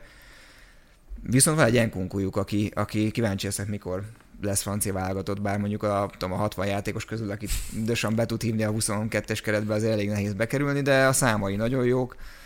Most is papíron középcsatárnak volt ugye feltüntetve a felállásba, de hát mindenhol volt, és, és baromi nehéz lesz egy ilyen ember elvédekezik, jól cselezi, jól indul be, nem? Szenzációs formában van. Igen, és gyakorlatilag minden működik neki, amit kitalál. Ugye a második gólnál ő adta be Polzennek a labdát, úgyhogy szerintem, szerintem nem néz ki rosszul a Lipcse. Most mm, a sorsolásokat nézve azt hiszem lesz ugye egy kikimes gyakorlatilag a Brüzs ellen, ahol nyerniük kell, mert kikaptak otthon kettő és aztán egy Hoffen, egy Union Berlin, Leverkusen, szóval ilyen középcsapatok szerintem itt az a három meccsen nagyjából eldől. Egyébként egy pontra van a negyedik hely, szóval annyira nem is tragikus a, az idényük. Nyilván magasra tették az elmúlt A Bayern meg szezonban. 11-re vagy Hát a bajnoki címet igen, már elengedhetik, de... Vagy nem, minden, nem is ez volt a cél, igen. persze, persze, persze. De hát nem, lehetett nem túl egy emberes ez a Leipzig. Most az jutott eszembe nem egy kicsit ezekről, ezekről a, a meccsekről, mert a, a Paris Saint-Germain ellen itt látva is már az volt az érzésem, hogy, hogy mintha nagyon kirívóan Enkunkut keresnék csak, és megértem, mert tényleg elképesztően játszik, meg mindenhol ott van, de, de mint hogyha nem lenne annyira nagyon sok alternatíva erre. Persze az, hogy Angelino föllépeget, az, hogy jönnek beadások, az, hogy nem csak Enkunku tudja igazából befejezni, hogyha működik ez a letámadás, és vissza tudnak támadni belőle, de, de egyébként meg a kreativitás az, és a befejezések, a, a fontos mozzanatok ott a támadó harmadban, azok, mint hogyha Enkunkutól jönnének, és amúgy ez, ez nem is igazából nem is igazából a Leipzig mint csapat hibája, hanem Enkunkunak a dicsérete. Tehát szerintem ő, őt, őt még nem is emeljük ki eléggé annyira, mint amennyire nagyon-nagyon jó formában van. Így van. Még egy dolog szerintem mindenképpen. Bele kell, hogy férjen az, hogy gratulálunk Novotni Somának, aki a negyedik gólszerző itt a magyarok közül az idei Bundesliga szezonban, ugye Szoboszlai, Szalai, Sallai után ő is betalált, és amit korábban nyilatkozott, és szerintem emiatt nagyon megsüvegelendő teljesítmény, az, amit ő elért, hogy honnan mondjuk a keret hányadik helyéről küzdötte be magát először a cserék közé, aztán most egy kicsit több időt kapott, és megvan az első gólja is, úgyhogy ennek szerintem örüljünk, tapsoljunk. Hát főleg úgy, hogy azt hiszem évelején még a Diós Győr próbálta megnyerni magának, és ahhoz, ahhoz képest egy Bohumban Bundesliga gólt fejelni, és, és az abszolút. És tényleg, amit az előbb mondtam, azt, az, az gyakorlatilag meg tudom ismételni, hogy azért jó lenne, ha itthon is, is lenne, egy, lennének ilyen hasonló mentalitású arcok. Most azért ő már ugye volt Nápolyba, tehát sokszor volt nála ez a kipróbálom, a külföldön visszajövök, kipróbálom, visszajövök, reméljük, hogy megragad Bohumban. Egyébként, ha már a Bayern szóba hoztátok, kíváncsi vagyok, hogy ti mit mondtok, hogy ez a, ez a idei aranylabda, mert annyira, annyira benne pörög a fejembe, hogy, hogy eljátszák-e, hogy akkor tényleg, amit lehetett most hallani, hogy akkor Messi, vagy Jorginho, vagy Lewandowski. És most éve, éve, olvasom egy tök érdekes felvetés, hogy a, hogy ö, valaki úgy indokolta meg a Lewandowski aranylabdát, hogy mivel tavaly nem osztották ki, mi lenne, hogyha amúgy figyelembe vennék, hogy előtte volt egy olyan szezon, ahol ő nagyon durván teljesített, nem mintha idén nem, de hogy az még kirívóan. Szóval mit mondtok, hogy ha így bedobhatok egy, egy kavicsot a vízbe, hogy Hát én azt mondom, hogy jelen pillanatban a legjobb formában játszó játékos az Mohamed Salah, de hogyha az egész évet nézzük, különösen, hogyha az elmúlt kettőt, akkor Lewandowski azért 60 gól fölött termelni egy naptári éven belül, mert hogyha maradunk annál, hogy a aranylabda az naptári évre osztott díj, akkor szerintem nem lehet kérdés, hogy Lewandowski kell, hogy kapja, bármennyire is kedvelem én Zsorzsinyót. Amúgy nem, nem tudom, hogy kinyilatkoztam. Most már többször mondtam, hogy nekem iszonyatosan fáj a fejem ettől az aranylabda témától, tehát legszívesebben eltörölném az egészet. Nem tudom, melyik játékos mondta, hogy, hogy akinek a csapattársa az esélyesek között van. Most tényleg, nem tudom, hogy Liverpoolos, vagy, vagy éppen Bayernes volt, vagy Chelsea is, hogy, hogy igazából neki mindegy is, hogy aranylabdát nyere, az a lényeg, hogy a csapatnak hozzátesz. Most ezen nem emlékszem, hogy ki volt ez, de hogy én is pont így vagyok vele, tehát hogy, hogy ezen rugózni, ez a játékosoknak nyilván fontos, meg egy nagy elismerés, de, de mm, az, hogy, hogy hónapokkal előtte már, és Szabó Krisz a Twitteren egy gyönyörű szép gyűjtést csinált róla, egymás után jönnek ki ezek a kamulisták, hogy, hogy ja, na megvan már a végeredmény, meg mi tudjuk, meg megint öm, oda került, és a pontos pontszámokat is tudják tényleg olyan, mint hogyha valaki, valaki nem tudna már miről írni újságíróként, és akkor kirobbant egy ilyet, vagy pedig keresi a figyelmet, és még több követőt akar. Semmi értelmét nem látom az egésznek, tehát kicsit ilyen komikus is. Legyen az akkor, hogy, hogy öm, osszanak csak aranycipőt, és akkor az aranycipő legyen az aranylabda, mert azt legalább meg lehet mérni, azt lehet mondani, hogy ezért kaptad meg te, így megmértük, hogy ennyi gólt lőttél, ez a szorzója, és kész. De az, hogy, az, hogy ilyen megy ez a mi alapján kiérdemelni és vérre menő csaták a Hát meg, hogy, hogy vál, mennyit változott így a 90-es évek óta, mert ott ugye egy, azért egy ilyen BL győzelem plusz EB győzelem kombóval elég simán meg lehetett volna nyerni. Vagy azzal Biztos, is, hogy, hogy megnyerted volna, már csak amiatt is, mert szerintem az újságírók, akik szavaznak, nem láttak ennyi meccset. És nem az alapján ítéltek, hanem az alapján, hogy na akkor Igen. ki nyert itt idén. És... és aztán jött a, jött a Messi Ronaldo kultusz, és aztán totál borította az egészet. Jó, persze utólag visszanézve nincs ezzel baj, meg hogy alapvetően kicsit szét van dobva fejlett vagy mert nem csak újságírók, hanem szövetségkapitányok, stb. És ad egy ilyen érdekes fűszert az egésznek, csak, csak belegondol az ember, hogy most Lewandowski mit tudna. Most nem azért, mint hogyha én mellette szeretnék itt mindenáron kardoskodni, csak hogy mit kéne megcsinálni az elmúlt három évhez képest, hogy valószínűleg tud aludni így is azért, hogy nem ő fogja megkapni, hanem ő fogja. Csak olyan, olyan furáz a dolog, hogy, hogy hogy változott meg a, a megítélés onnantól kezdve, hogy megjött egy, egy Messi meg egy Ronaldo, és pont valamelyik bayern játékos mondta, hogy amúgy ne vegyük már természetesnek, hogy a 40 plusz gólok vannak, mert ugye Messi Ronaldo azért abszolút nem volt ez bevett szokás, hogy egy évben valaki 40 főt termeljen, most meg azt mondjuk, hogy volt 41 gól a Bundesliga-ban megdöntötted Germüller, hogy hát és? Mi van? Legy, örülj a harmadik helynek, vagy. Igen, hát és ugye tényleg ilyet, hogy 60 gól egy naptár éven belül, ilyet meg Ronaldo csinált utoljára 14-ben, tehát hogy azért ez sem mindennapos, nagyon nem mindennapos. Bazsi, nagyon szépen köszönjük, Én hogy köszönöm a. Hozzánk, és aztán mindjárt folytatjuk.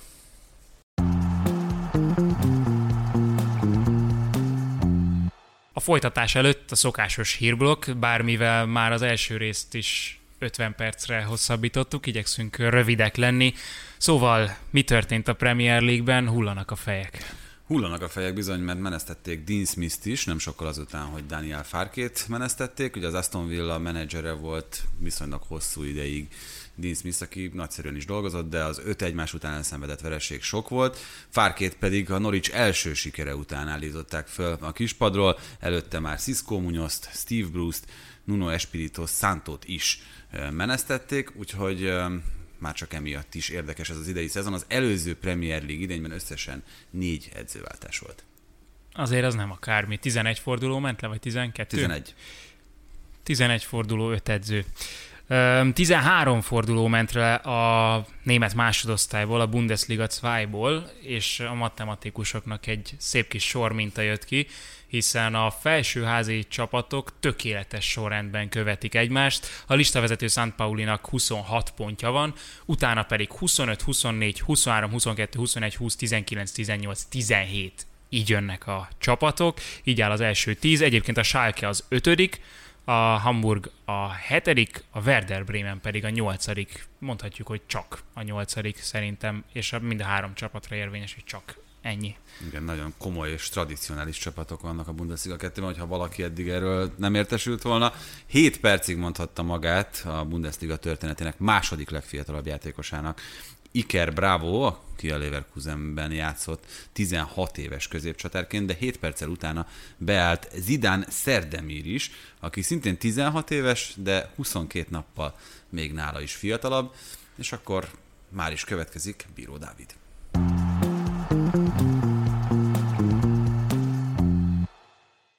A ígértük a folytatásban Bíró Dáviddal beszélgettünk az Unibet csatorna minden esével, nem tudom, hogy... Ezzel mindenki bajban van, úgy, úgy hallom. De úgy én is, ez a baj, hogy amikor kérdezik, hogy Na de hogyha, mivel hogyha, mi az első, ami eszedbe jut? Főszerkesztő? Nem, az nem jó kifejezés. Futballfanatikus? A futballfanatikus jó, de Király? az nem... Á, Sajnos azt a címet már más, Kaiser. más elbitorolta. Fejedelem. Fejed, ah, igen, igen, persze. Nem, hát igazából, amit én szoktam használni, vagy talán ami legjobban összefoglalja, az a csatorna menedzser, de az már nem tudom, hogy elég kifejező mindenki számára. Programigazgató. Egyébként erre találták ki ezt a szót, csak nem tudom, hogy ez mondjuk az online tartalmaknál már egy ilyen, mert Értem, értem a kifejezést, hogy elég nagy-e már ahhoz az a csatorna, hogy nem, én nem azt is mondjam, az, csak hogy, hogy mondjuk az online világban létezik-e mondjuk ilyen pozíció, inkább erre gondoltam. Hát azt csinálom, azt is, azt is. De az, az igazság, hogy a programigazgatón túl vezetek műsort, szerkeztek műsort, vágok műsort, szóval mindenes jó lesz, az Doma, köszönöm. Én vagyok az. Bíró Dávid vágó. Én vagyok. Ugye? Hogy tényleg ledegradáltam magam. Igen. Ami a még fontosabb, hogy a Spéleren a spanyol futballnak vagy a szakértője, bár azt hiszem te ezt a szót nem szereted annyira. Ne, az a bajom a szakértővel, hogy, hogy, így, hogy így nem érzed magad annak, tudod, amikor elmondják, hogy na, és akkor Bíró Dávid szakértő. Há, igen, tudod. Pundit. A pandit az jó, mondjuk, mondjuk így. Mondjuk Jó. Így. Örülök ennek a szerepnek valóban. Na, de ezért hívtunk, mert igazából a spanyol fociról lesz szó. Próbáljuk összefoglalni és egy picit kitekinteni, azért főleg, mert hogy Betis Sevilla rangadót rendeztek, és Betisről Sevilláról annyira nem szoktunk beszélni, de megválaszthatod itt az elején, hogy, hogy pozitív hangulatban vagy negatívban akarsz indítani. Attól függ, hogy a Betis vagy a Sevilla irányából közelítjük meg a mérkőzést. Öm, m- még ezt a meccset hátrébre hagyom, megmondom őszintén. Értem. Más, Akkor a Barcelona akarsz beszélni? Más témákkal indítunk, csak annyit mondj, hogy pozitív vagy negatív. Legyen pozitív. Ha pozitív, akkor a Barszával ah, kezdünk, ez a pozitív. mert hogy bemutatták, tehát amikor felvesszük ezt az adást, akkor már bemutatták Sávit.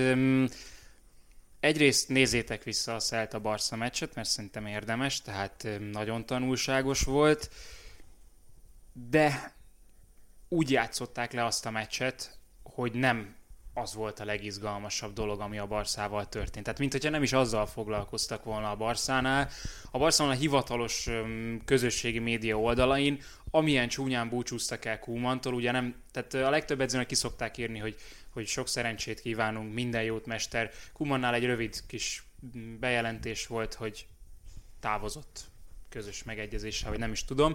Xavi viszont ezzel ellentétben úgy jött, hogy mindent is a nyakába varnak, és mindent háromszor elmondanak, hogy ő volt a nagyhatós, ennyi meccse volt, ennyi dolgot nyert, és mint hogy ezzel kicsit rá is helyeznék a terhet. Nem, nem túl sok ez Xavinak így első körben? Ö, egy gondolat Ronald Koemanról. Szerintem az egész abból vezethető le erre az egysoros kis rövid idézetre, hogy ő a korábbi vezetőségnek az embere. Tehát nem a, ő nem a mi emberünk szerintem, a, hogyha most a Barcelona, Barcelona tekintünk, már a vezet Laportáig szempontjából. Amit Csavitól várnak, az igazából nem csak a klubtól nézve, hanem az összes szurkolóra ha gondolok, akkor mindig úgy gondolkodnak, hogy na megjött a megváltó. Itt van Pep Guardiola fiatalon. Itt az új ember. Csak azt mindenki elfelejti, hogy amikor Guardiola a Barcelonához került, akkor oké, okay, hogy, hogy volt 2006-ban megnyerték a bajnokok ligáját az Arsenal ellen, utána volt egy szezon, amikor hát pont azonossággal, de lemaradt a csapat a, a bajnoki címről, és utána az utána következő szezon Rijkaardnak az úgy nézett ki, hogy harmadik helyzet lett, de akkor a Villarreal lett a második a Real Madrid után, és ott nagyon rossz volt a játék is, meg nagy volt a pontveszteség is. Ez volt Ronaldinho-nak az utolsó szezonja. De azért a csapatban olyan játékosok voltak, mint Eto, mint Ari, Messi akkor kezdett el kifelé jönni, Deco. Xavi, Déko, Inie, oké, még Déko, ez pont, pont, pont igen. elzavarta, de, de igen, de, hogy- de, hogy, de hogy mégiscsak megvolt, megvolt egy olyan fantasztikus magja, annak a, a Prime Busquets, ami most nagyon nincs. És akkor, akkor érkezett meg gyakorlatilag Piqué Puyol mellé, és összeállt az álom védőpáros a Barcelona szempontjából. Tehát Guardiola egy ilyen maggal dolgozott. Illetve pénzügyi stabilitással. Tehát, Hát hogyha a más. mondtál itt olyan neveket, akik közül azért volt nem egy, aki, akire nem számított Guardiola, tehát uh, Henri nem, nem lett alapember, Yaya Ibra. Eto, nem, nem azok az emberek voltak, akik, akiket Hát de, de ez, amit te mondasz, a legendájának ez a nevezik. pénzügyi stabilitás. A második szezonjában Guardiola egy rámutatott Zlatan Ibrahimovicra, akiért oda dobták Etót, aki az, addig az egyik legjobb csatára volt az egész ligának, meg még egy rengeteg pénzt, és a szezon felén úgy döntött, hogy hát mégse Ibrahimovic, és simán elbírta a klub. Egy, egy ilyet nem Csigrinszkire is még rámutatott. Csigrinszkire is, és úristen, ez valami 20 nem tudom hány millió euróért vették meg, és mindig, amikor játszott, az a öt meccs körülbelül, akkor mindig azt éreztem, hogy úristen, ez De kár, hogy nem látom többet. most cseréljék le. Tehát hogy, tehát, hogy igen, ott belefértek azok, amik most nem fognak beleférni, és egyáltalán nem biztos, hogy, hogy Csavinak lesz lehetősége egyáltalán igazolgatni. Szóval nagyon nehéz helyzet. A másik pedig az, hogy, hogy Csaviról egy valamit tudunk, hogy zseniális játékos volt, megvan valami edzői tapasztalata egy nagyjából MB2-es szintű ligában. Körülbelül ez, amit tudunk róla, hogy ott vannak sikerei, meg vannak trófái, rendben ez tök jól hangzik, azt is tudjuk, hogy ismeri a klubot, de ezen kívül, amit mi hozzáteszünk, az a misztérium, az a vágyakozás, és, és ezt, ezt így én, én fenntartásokkal kezelem, nagyon remélem, hogy sikeres edző lesz, de sokkal nehezebb helyzetben van, mint annó Guardiola volt. Bocsánat, én azért látok egy analógiát, az pedig az, hogy volt, amit mondtál te is busquets kapcsolatban, Messivel, Iniestával, tehát ott volt egy olyan Lamassia generáció, amit nagyon-nagyon ügyesen lovagolt meg az a Guardiola, aki nagyon jól ismerte ezt a korosztályt. Most Sávinál ez a fajta átmenet, ez nem biztosított olyan szinten, mint Guardiolánál, mert nem a klubon belülről érkezik gyakorlatilag, viszont javítsatok ki, hogyha nem így van, ennyi tehetséges játékos, aki a Barcelona utánpótlásából került ki, ilyen mennyiségben, nem volt azóta sem, mint ott a 2008-2009-es években.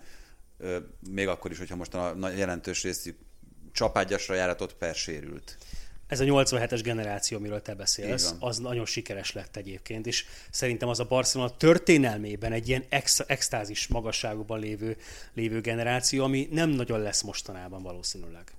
De ezen túl, tehát hogyha 2014-ben kijöttél a Barca Akadémiájáról úgy, hogy na én most lettem kész játékos, akkor nem volt hova beférned. Tehát azok a játékosok, Tejó, Bártrá jut most eszembe így hirtelen, akik akár a Barca első csapatába is kerülhettek volna, vagy letehették volna a névjegyüket, nem volt egyszerűen olyan csapat, ahol bemutatkozhattak volna. Hogyha van egy Gavid, meg van egy Nico Gonzálezed 2017-ben, vagy még akár 18-ban is itt két-három éve, nem fért volna be a csapatba. Tehát nem tudott, igen. nem tudott volna, nem tudott volna hova kijönni szerintem, és ehhez kellenek az ilyen időszak is, amikor lent van a klub, hogy be tudjál dobni ilyen játékosokat. Tehát ezen, ezen is nagyon sok múlik szerintem, úgyhogy ezért, ezért is mondom azt, hogy lehet azt mondani, hogy ez egy nagy korosztály, de kellenek hozzá a, a körülmények is, meg a, meg a, a, a, a külső tényezők.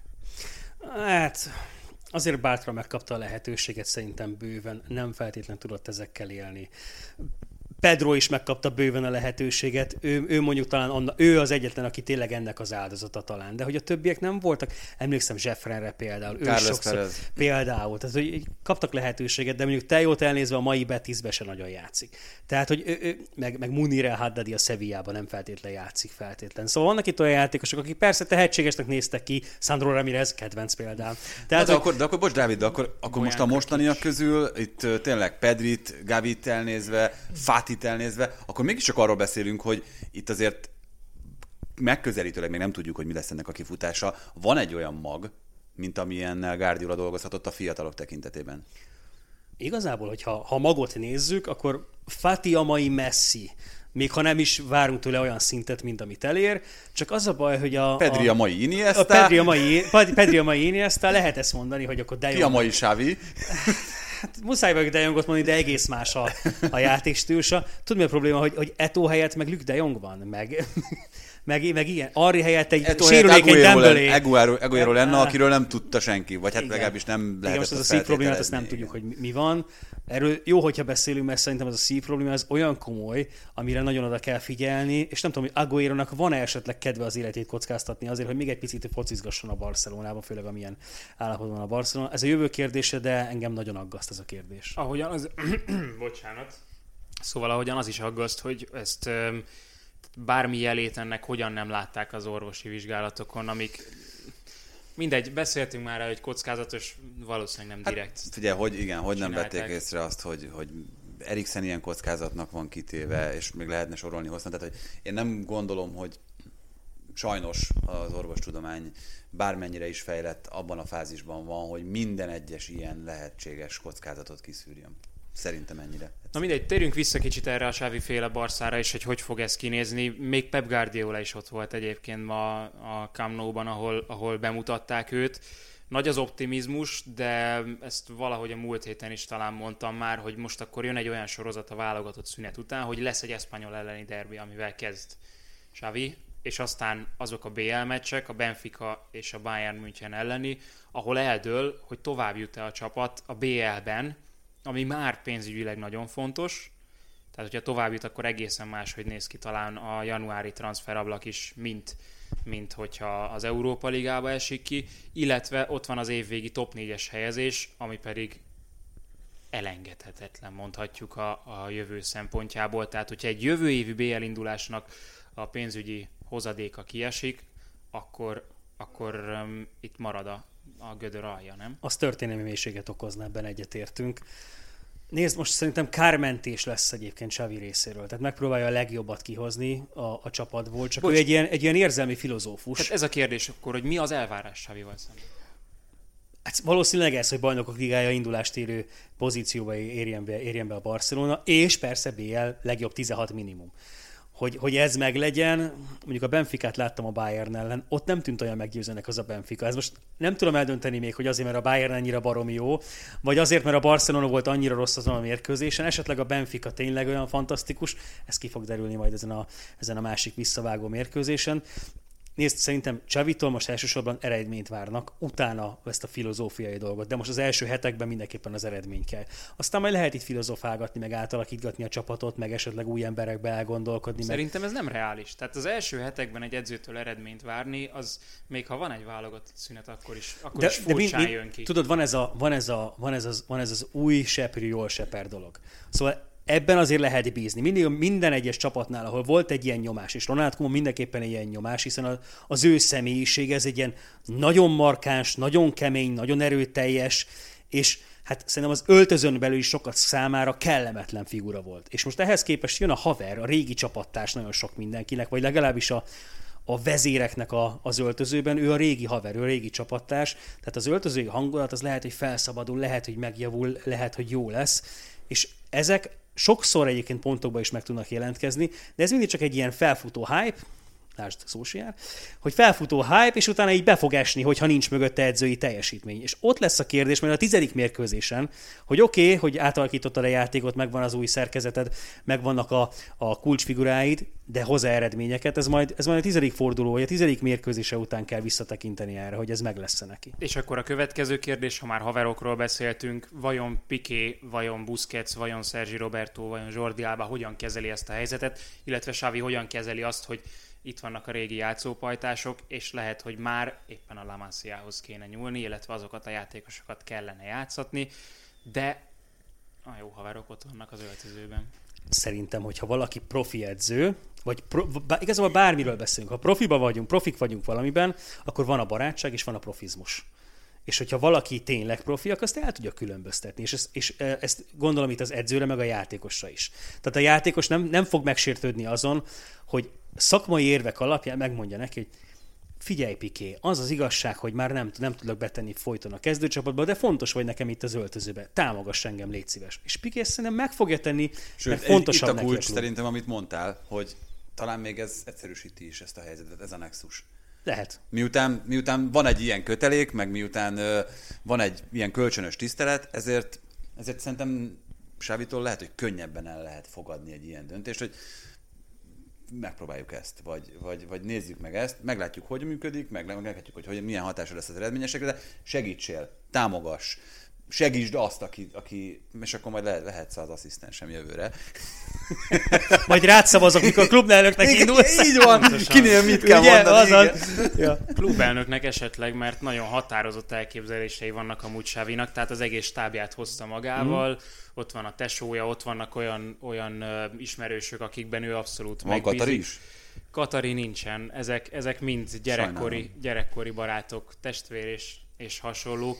Szóval meglátjuk majd a válogatott szünet után, hogy mi lesz. Remélem, hogy a VRL-nál is meglátjuk majd, hogy Emeryvel mi lesz a válogatott szünet után, mert közel voltunk ahhoz, hogy Emery a Newcastle-be távozzon, és megmondom őszintén, hogy engem nagyon fölháborított, hogy a bajnokok ligája meccs előtt, a Young Boys elleni meccsük előtt jött ki az a hír, hogy a Newcastle fogta magát és, és megkereste Emeryt. Hála a jó Istennek, azt, azt írták ezek után, hogy igazából emiatt is gondolta meg magát Emery, hogy ilyen tróger módon sikerült ez a megkeresés, meg a, a ennek a nyilvánosságra hozatala, de, de mm, miközben ugye ez jelzi azt, hogy milyen, milyen pénzügyi különbség van most jelenleg a La Liga és a Premier League között, tehát hogy egy BL résztvevő és a BL csoportból való továbbjutásért küzdő csapattól egy kieső helyen álló Newcastle Ez nem feltétlenül ezt mutatja meg, mert az a, New, tehát a Newcastle azért nem a Burnley meg, meg ez nem a Norwich. Most, na, igen, nagyon nehéz bármelyik összes. Én szerintem egyébként, bocsánat, nem akarlak ebben kijavítani, szerintem nagyon csúnya szót is tudnék használni, pont nem érdekelte itt a Newcastle jelenlegi tulajdonosait és irányítóit hát az, ez a hogy bajom. mi következik. Itt ugye egy Zoom konferenciáról beszélünk, tehát úgy keresték meg Emerit, úgy gyűjtötték ezeket a tapasztalatokat. Ráérsz kedden 14 órakor?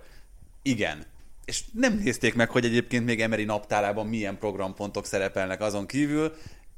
Ennyi. Tehát, hogy szerintem ebben nem kell többet belelátni, ezt az, ez, ez nem arrogancia, ez egész egyszerűen csak az, hogy nekik a Newcastle jelenlegi helyzete volt a hát legfontosabb. Hát Edzőt keresnek, kész pont. Emery volt az első jelölt, akkor minél hamarabb hozzuk Második, össze nem? Zunkolt. Fonszéka volt talán az első. Hát, hogy az mennyire, hogy... mennyire volt komoly, az is kérdés, de hogy lehet, hogy Emery volt az a komolyabb jelölt. Igen, ugye ott állítólag a 11 trófea azért 11 trófea volt, tehát hogy az nagyon fontos. Az rendkívül elegáns dolog, hogy meg se nézett, hogy egyáltalán most ennyire a Guardiolát is megkereshették volna.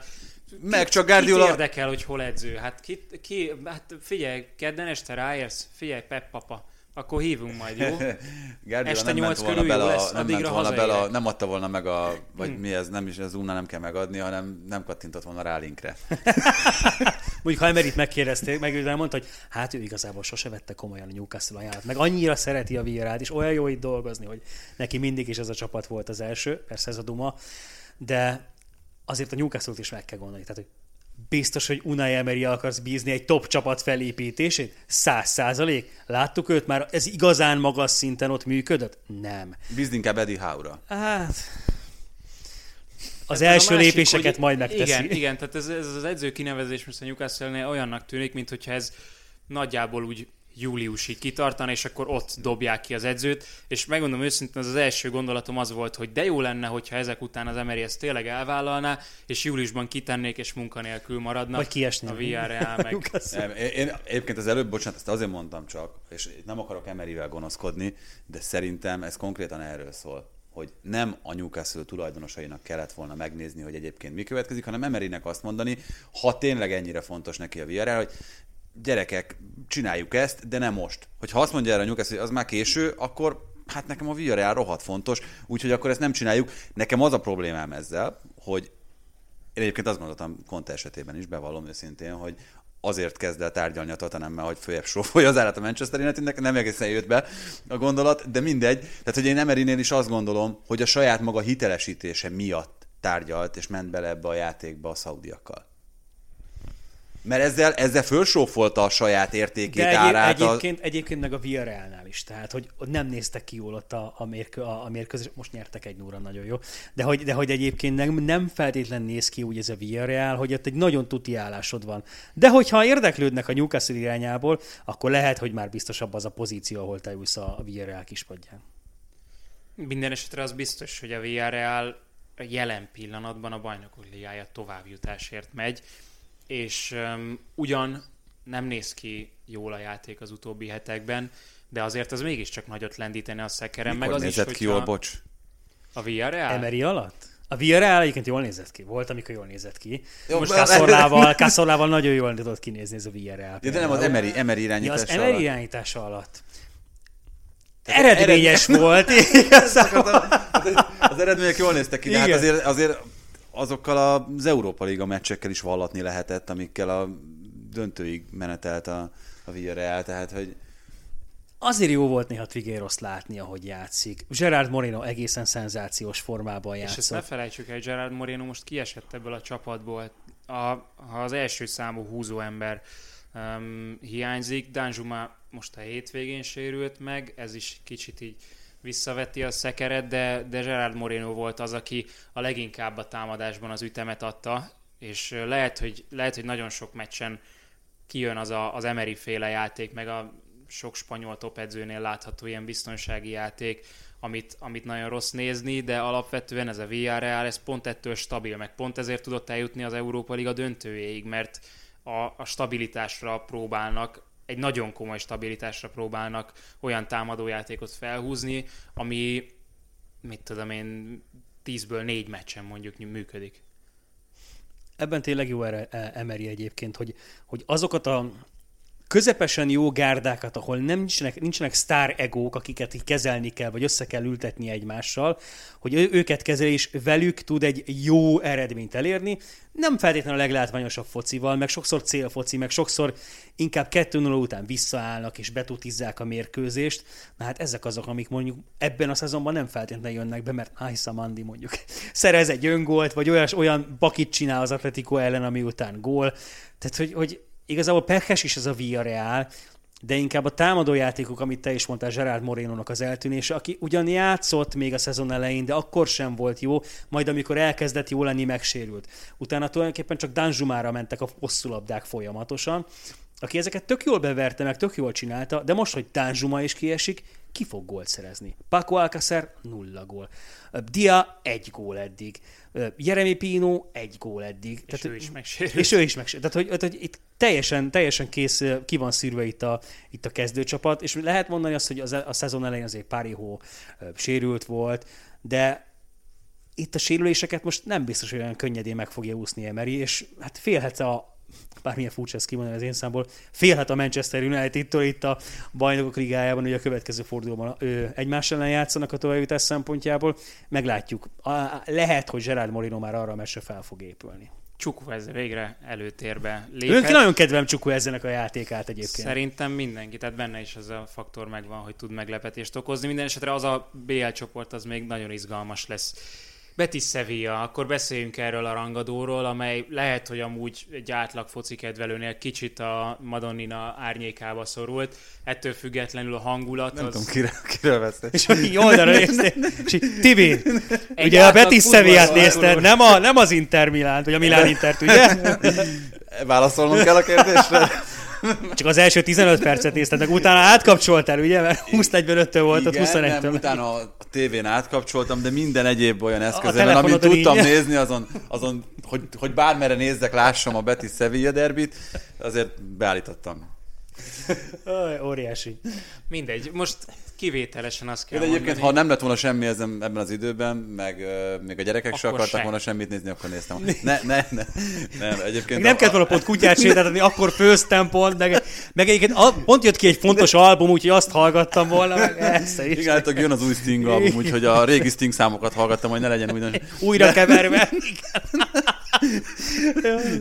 nem, nem, nem, amúgy érdekelt volna, mi volt? No. Volt um, 55 ezer néző, meg amúgy nagyon jó hangulat. Tehát az arra, arra itt nem lehet panasz. Bocs, én közvetítettem életemben két Sevilla Betiszt, úgyhogy, és azok nagyon jók Helyszínről? voltak. Nem, nem, nem. Még az Európa Ligában, amikor összesorsolták mm. őket, és azok szenzációs meccsek is voltak, úgyhogy meg szenzációs hangulatúak is, úgyhogy sejtem meg tudom, hogy, hogy miről, miről beszél. Most is ez volt, csak, csak magán a játékon, ami egyébként az olasz meccsen nem érződött, itt nagyon ilyen rugdosós, meg, meg sok játék megszakítós meccs volt, és ebb, e- ezért nem is lett belőle igazán jó meccs legalábbis én, én így láttam. Szerintem tök jól összefoglaltad, hogy volt jó hangulat, meg sok szurkoló, és nagyjából ennyi volt a mérkőzés egyébként. Tehát, hogy a, a feleségemnek azt tűnt fel, és ezeket a zöld konfektiket ki fogja összetakarítani a végén. Tehát, hogy... Tehát így, így kezdődött, és, és az volt az első kérdés, ezek így előre buliznak, hogy ők fognak nyerni, és a végén kikaptak, ugye. Hát uh, Alapvetően egyébként a mérkőzés szerintem Guido Rodrigueznek a kiállítás az nagyon meghatározta a, a, a meccsnek a képét, és én biztos vagyok benne, hogy Pellegrini legalább azt el akarta intézni a fél időben, hogy figyelj, figyelj oda, mert hogy van már egy sárga lapod, ezek ki fognak állítatni. Amúgy Hát, is hajlamos persze, vagy erre. 40. percben volt egy nagyon necces Igen. szabálytalansága, beszéltük, hogy na akkor a félidőben lehet, hogy már le kell őt cserélni, de teljes hidegvérrel csinálta, tehát mint egy gyilkos, aki, aki az előző szabályt, öt szabálytalansága volt, a hatodikra állították ki azt hiszem, vagy lehet, hogy az ötödikre, de hogy mindegyik olyan volt, hogy ilyen határeset, és, és egyiknél sem reklamált, hanem fölkelt, és mint hogyha a világ legtermészetesebb dolga lett volna, ment tovább, és, és a, amivel kiállították, nem lehetett kérdés, hogy ez egy nem, második sajnos nem, sajnos nem. Hát, tehát teljesen jogos volt, és mindenki tudta, hogy na ez második sárga piros lap lesz, de nem is nagyon volt feltétlenül reklamálás egyébként ezután a, a kiállítás után, hanem teljesen egyértelmű volt, és ott látszott a Betiszen, hogy hát eddig is gondok voltak a támadójátékkal, de akkor innentől védekezünk. És volt ez a, hát a második fél úgy nézett ki, hogy volt a két négyes lánc, elő meg így fekír. Így, de, hogy, de hogy egy ilyen 20-30 méterre a második védő. Igen, mert ugye az egyetlen csatárt William Josét William Carvalho-ra cserélte le a félidőben, aki pedig egy védekező középpályás, tehát a második félidő az a szokásos Sevilla játékot hozta egyébként, mert nagyon sokszor vádolják ezzel, és a saját szurkoló is a Sevillát, hogy ezen nézhetetlen a játék, és, és most is ez volt, hogy rengeteg adogatás, rengeteg forgatás, de azok a forgatások azok nem olyanok a támadásban, mint felállt védelem ellen, hogy pikpak egyik oldalról a másikra, hanem majdnem a kapusig visszamegy a labda, és akkor nagyon lassan találják meg az üres területeket. És most nagyon fontos dolgot kell tisztázni. Ezt hívjuk tiki-takának. Nem azt, amit Guardiola csinált a Barcelonánál, hanem ez itt a tiki-taka. Csináltunk róla egy videót a csatornánkon, bocs, hogy, bocs reklám, reklám, reklámoztam magamat. Nagyon jól de, hogy, de, hogy, de hogy ez a tiki-taka, amikor a labdajáratás maga a védekezés. Tehát, hogy nem az a célunk vele, hogy az ellenfél kapuját támadjuk, Ezt csinálta a Manchester City is a United ellen a második félidőben. hát ez a defensive De, de, ez értem, a- de, értem de, hogy, de, hogy, de hogy egyébként ténylegesen, ténylegesen ez a tikitaka, ezt hívják tikitakának a spanyolok, és ez tök jó lenne, ezt mindenki megtanulná itthon, mert mikor ezt hallom, hogy tikitaka foci, és akkor tudod, mindenki arra gondol, hogy akkor Barca Guardiola, hogy ez nagyon nem az. És én értem, hogy ezt tudták a, a, a, a nézők, meg nyilván a, a nem Sevilla szurkolóknak ettől a, a hátukon föláll a a szőr. Sevilla szurkolóknak is sokszor. eredményes, baromira eredményes. Azt kell mondanom, hogy ez a Sevilla, re, tehát hosszú évek után először most azt érzem, hogy reális lehetőség, hogy a dobogón végez ez a csapat. És ténylegesen meg lehet, ez a maximum. Mondjuk azért most láttunk egy Lille elleni vereséget, meg láttuk már ezt a Hát csapatot. a BL-ben nem megy nekik, az, az is látszik, de hogy pont, pont emiatt, hogyha korán vége szakad a nemzetközi szakasznak a Sevilla szempontjából, akkor tud a, tud a, a rendkívül, bő, rendkívül bő keretével csak a bajnokságra fókuszálni. És igen, baromira forgatva van ez a keret igazából, tehát majd, hogy nem a belső védő pároson kívül, össze-vissza mindenki forgatva van itt a, a, a Sevilla szempontjából, főleg a középpálya, de még a szélsők is, meg a csatár is össze-vissza variálva van, hogy ez a keret bőven elég erős lehet, erős lehet azzal, hogy, hogy ott legyenek egy, egy bronzérem, vagy akár, akár még egy ezüstéremre is. A bajnokok azért nem lesznek, szerintem. Pont ezt akartam még kérdezni, hogy most a harmadik, ötödik helyről várták ezt a meccset. Mersz jósolni plafont ennek a két csapatnak? A Sevillánál már nagyjából azért jósoltál. Igen, a, a, a, Betis. Be- a Betisnél szerintem az Európa Liga helyezés az már óriási siker lenne, én azt gondolom. De ez, ez ugye a spanyol bajnokságban mondjuk az ötödik helyeti, az ő, ők indulnak automatikusan csoportkörbe. Pellegrini jelöli ki a felső korlátot itt? Mert itt most pont, amikor mondtad, hogy a Betis védekezésre volt kényszerítve, az jutott eszembe, hogy hát Isten mentsen meg engem egy olyan csapattal, ami, ami Pellegrini Pellegrini alatt védekezik. védekezik. Tehát, ja, hát nézd, amúgy ez, ez a Betis egy abszolút támadó focit játszik, ami sokszor az előnyére válik, és van, amikor az a Európa. Ligában is láttam őket, meg, meg, meg egyébként belenéztem Betis meccsbe, és, és abszolút látni vélem, és ezért is kérdezem ezt, hogy látni vélem a Pellegrini nyomokat. Mhm. Ez tulajdonképpen az a West Ham, ahol vannak jobb játékosok. És most ez, ez, most ez minden, minden, minden jó vagy rossz. Támadásban. Támadásban, persze, Meg, támadásban. meg, meg, inkább, én inkább úgy fogalmaznám meg, hogy vannak alkalmasabb játékosok arra a futballra, amit Pellegrini látni akar. Igen, ez, ez talán ez még, még jobb kifejezés. Ez egy nagyon magasra húzott védelmi vonal, ahol, ahol ténylegesen a szélekről befelé, a, a, a, tehát a tükörszélsőkkel játszik Pellegrini, és a, a, a, a csapatnak a szélességét pedig a nagyon magasra tolt szélsővédők nyújtják. A probléma akkor van, és nagyon jól néz ki támadásban, ha egy középpályás labdavesztés történik, akkor viszont a vissza, visszarendeződés valami irgalmatlan lassú, főleg a gyors kontrákkal szemben, nagyon könnyen megfogható. Tehát ez a csapat akkor tud jól játszani, hogyha olyan ellenfél jön, aki mondjuk Hát úgy nem feltétlen ezt a betójuk kapuszt, mint, a, mint amit mondjuk a Cadiz képvisel a ligában, de nem is feltétlen azt a, azt a, azt a fúra támadó focit játsza, mert akkor pedig a Betis kényszerül védekezésre, hanem van egy olyan viszonylag széles komfortzóna, amin belül jól tud mozogni ez a csapat. Hát ez nagyjából az ötödik helyig lehet elég a csapat Igen, sok, nagyon sokáig élt az, hogy 2021-ben összesen három veresége volt ennek hmm. a csapatnak, és egy héten belül Atlético 3-0, Bayer Leverkusen 4-0 és Sevilla 2-0, tehát hármas kapott gólátlag meccsenként. Még azt akartam kiemelni, hogy hiába van két védekező középpályása a Betisnek, gyakorlatilag ott borzasztóan verhetőek, meg a két szélső védőposzt, ahol Beyeri minőségi javulást hozott, de, de azzal se léptek előre, Alex Morenoval pedig szintén. Hát Alex Moreno támadásban, támadásban jó. Igen, igen, igen. Néha ott van. Néha, néha beáll védekezni is, de hogy így, szóval tudod, tudod ő, ő a bója, amit ki kell kerülni gyakorlatilag, tehát igen. Ott van még ebben a kalapban ugye a Real Sociedad, amely viszont... Um, Nem egyel magasabb kalapban van? Te, tehát teljesen más, teljesen más szájízzel várja most ezt a válogatott szünetet, tehát továbbra is vezeti a ligát, és ez nagyon fontos nagyon sokat szokt, vagy hát nem, előkerül időről időre az, hogy az Athletic Bilbao a saját játékosaival csak a régióból választva megy előre. A Real Sociedad ezen egy picit finomított, de alapvetően azért itt is a keretnek szerintem több mint a kétharmada az um, gipuszkai játékosból áll, vagy gipuszkai játékos adja.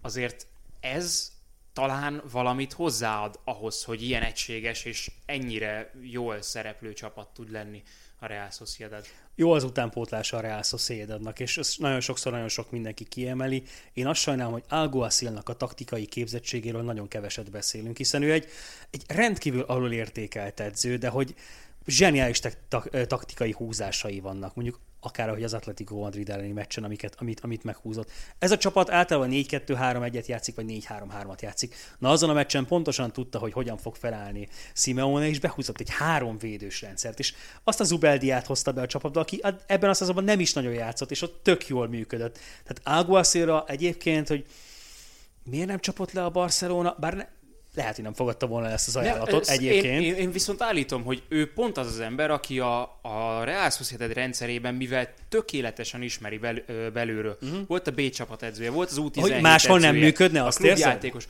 Nem látja át máshol ennyire a, a rendszert szerintem, és nem, nem ismeri pontosan azt, hogy kit lehetne fölhozni. Nem ismeri őket 15 éves, 13 éves koruk óta úgy, ahogy ott. Nem vagyok benne biztos, nem azt mondom, hogy állítom, hogy nem működne, hanem nem vagyok benne biztos, hogy olyan kényelmesen érezni magát, mint itt.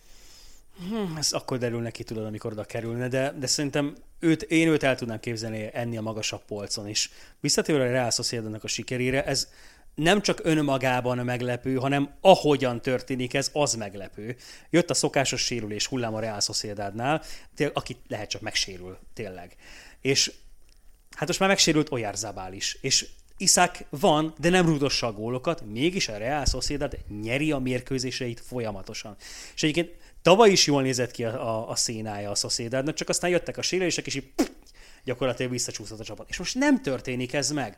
Hogyha ez kitartható még a következő 15 fordulóban, akkor lehet, hogy BL induló lesz a Real Sociedad, de szerintem ők még ott billegnek, hogy BL vagy Európa Liga indulók lesznek jövőre, és abba biztos vagyok, hogy Európai Kupában fognak szerepelni, de szerintem ez az a kérdés, amit, amin, amin, amin itt billegünk, nem azon, hogy bajnok lesz a Sociedad vagy sem hogyha te egy külföldi játékos vagy, példa eset, vagy példaként felhozható Alexander Isak, Zörlot, mm. Januzaj, olyan játékosok, akik talán máshol nem igazán tudták, vagy tudják megmutatni azt, hogy ők mire képesek, nem tudják kihozni, kihozni magukból a legjobbat. Mivel tud oda csábítani egy olyan csapat, amely viszont alapvetően a saját fiataljaira épít, de azt mondja neked, hogy mi szívesen látunk ebben a közösségben, mert úgy látjuk, hogy hozzá tudsz adni ahhoz, amiből mi főzünk hát azért San Sebastian azért magáért beszél, én azt gondolom. Másrészt Alguacilnak a, a taktikai zsenialitása magáért beszél, plusz a Real Sociedadból lehet följebb lépni, az egy másik dolog, hogy a Sociedad nagyon komolyan megkéri az árát a tehetségeinek. Tehát, hogy ők, ők máshogyan gazdálkodnak a tehetségeikkel, mint a rivális Bilbao. Ők azt mondják, hogy oké, okay, innen el lehet menni, de az nagyon komoly pénz, és innen, innen tovább lehet menni, de az, az akkor nagyon zsebbe kell nyúlni egyébként És ugyanakkor meg ez a csapat folyamatosan épül, folyamatosan egyre jobb, egyre jobb a játék, egyre jobbak az eredmények. Ki a franc ne akarna a, a világ egyik legerősebb bajnokságában játszani, meg mellette nemzetközi kupában szerepelni, és a legnagyobbak ellen játszani. Ez nem a legfelső szint, ez nem a legmagasabb léc, amit át kell ugrani, de hogyha mondjuk engem megkeresne, mondjuk egyszerre keresne meg a, a Real Sociedad és mondjuk a, a Tatanem, hát én elgondolkodnék, hogy nem biztos, hogy a Tatanemet választanám.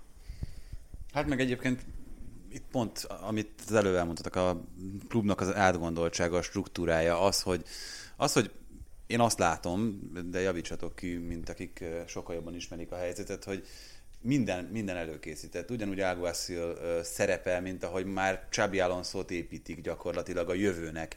És van ennek egy felső korlátja, ami valószínűleg Olyárszabánál is el fog következni ennek a szezonnak a végén. Tehát, hogyha valaki baszként átlép egy bizonyos, bizonyos határvonalat, mert annyira jó, mert annyira kiegyensúlyozottan tud jó teljesítményt hozni, akkor ő nem fog a Real Sociedadban maradni. Viszont nekem amellett, hogy nagyon sokat beszéltünk erről, rettentően szimpatikus az, amit Bilbaoban csinálnak, és hogy ragaszkodnak a hagyományokhoz. Ez a modernizált, újragondolt változata a, a baszk futballmodellnek, ez szerintem sokkal inkább a jelenlegi kor szellemének megfelelő, mint és ez, van. és ez játékban is igaz. Tehát, hogy az Athletic Bilbao-nál az a Marcelino az edző, aki le, konkrétan leparkolja a buszt. Tehát 4-4-2, és itt nem jutok át ezen a falon. 8 gólt kaptak 13 fordul alatt. A Real Sociedadnál modernebb focit pedig Spanyolországban szerintem jelenleg nincsen csapat, amelyik játszana.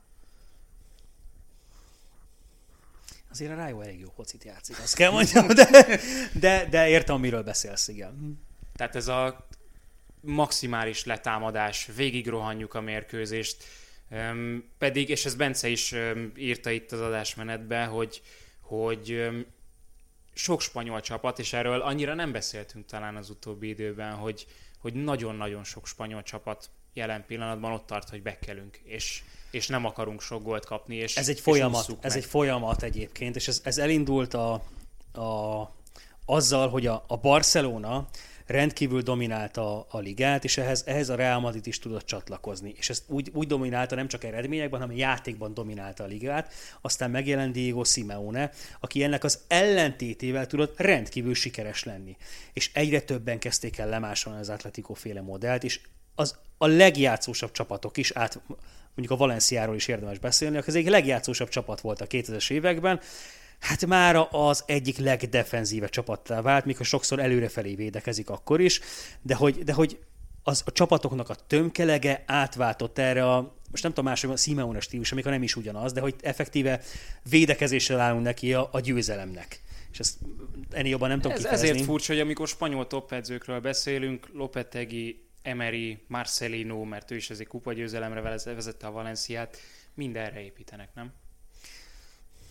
Az Luis Erike is ott van például a spanyol válogatott élén. Tehát, hogy de ez, ez korábban is megvolt egyébként, és ha már itt a tiki takára visszautaltam. A spanyol futballfelfogás, a spanyol futballfilozófia az mindig is ilyen kétirányú volt, hol a defenzívebb felfogás volt az, amelyik inkább dominált, hol a rendkívül támadó az, ami, az, ami, az, ami dominált. És de mi Guardiolát meg semmit meg Csávit, ugye?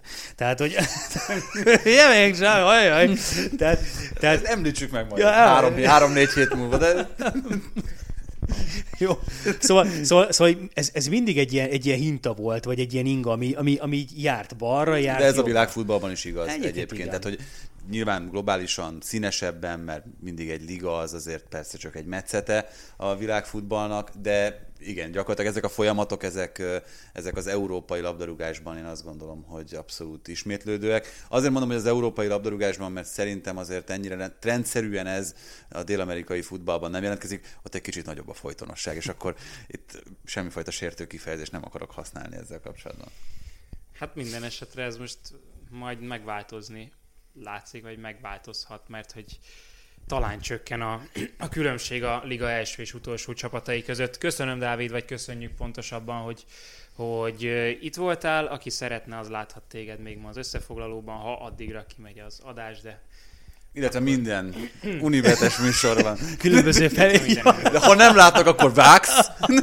én, én vágok valamit, igen. Köszönöm De szépen. nem látok, akkor is ott vagy. Az a Persze, ott vagyok, én ott vagyok, hátul ott. Köszönöm a meghívást.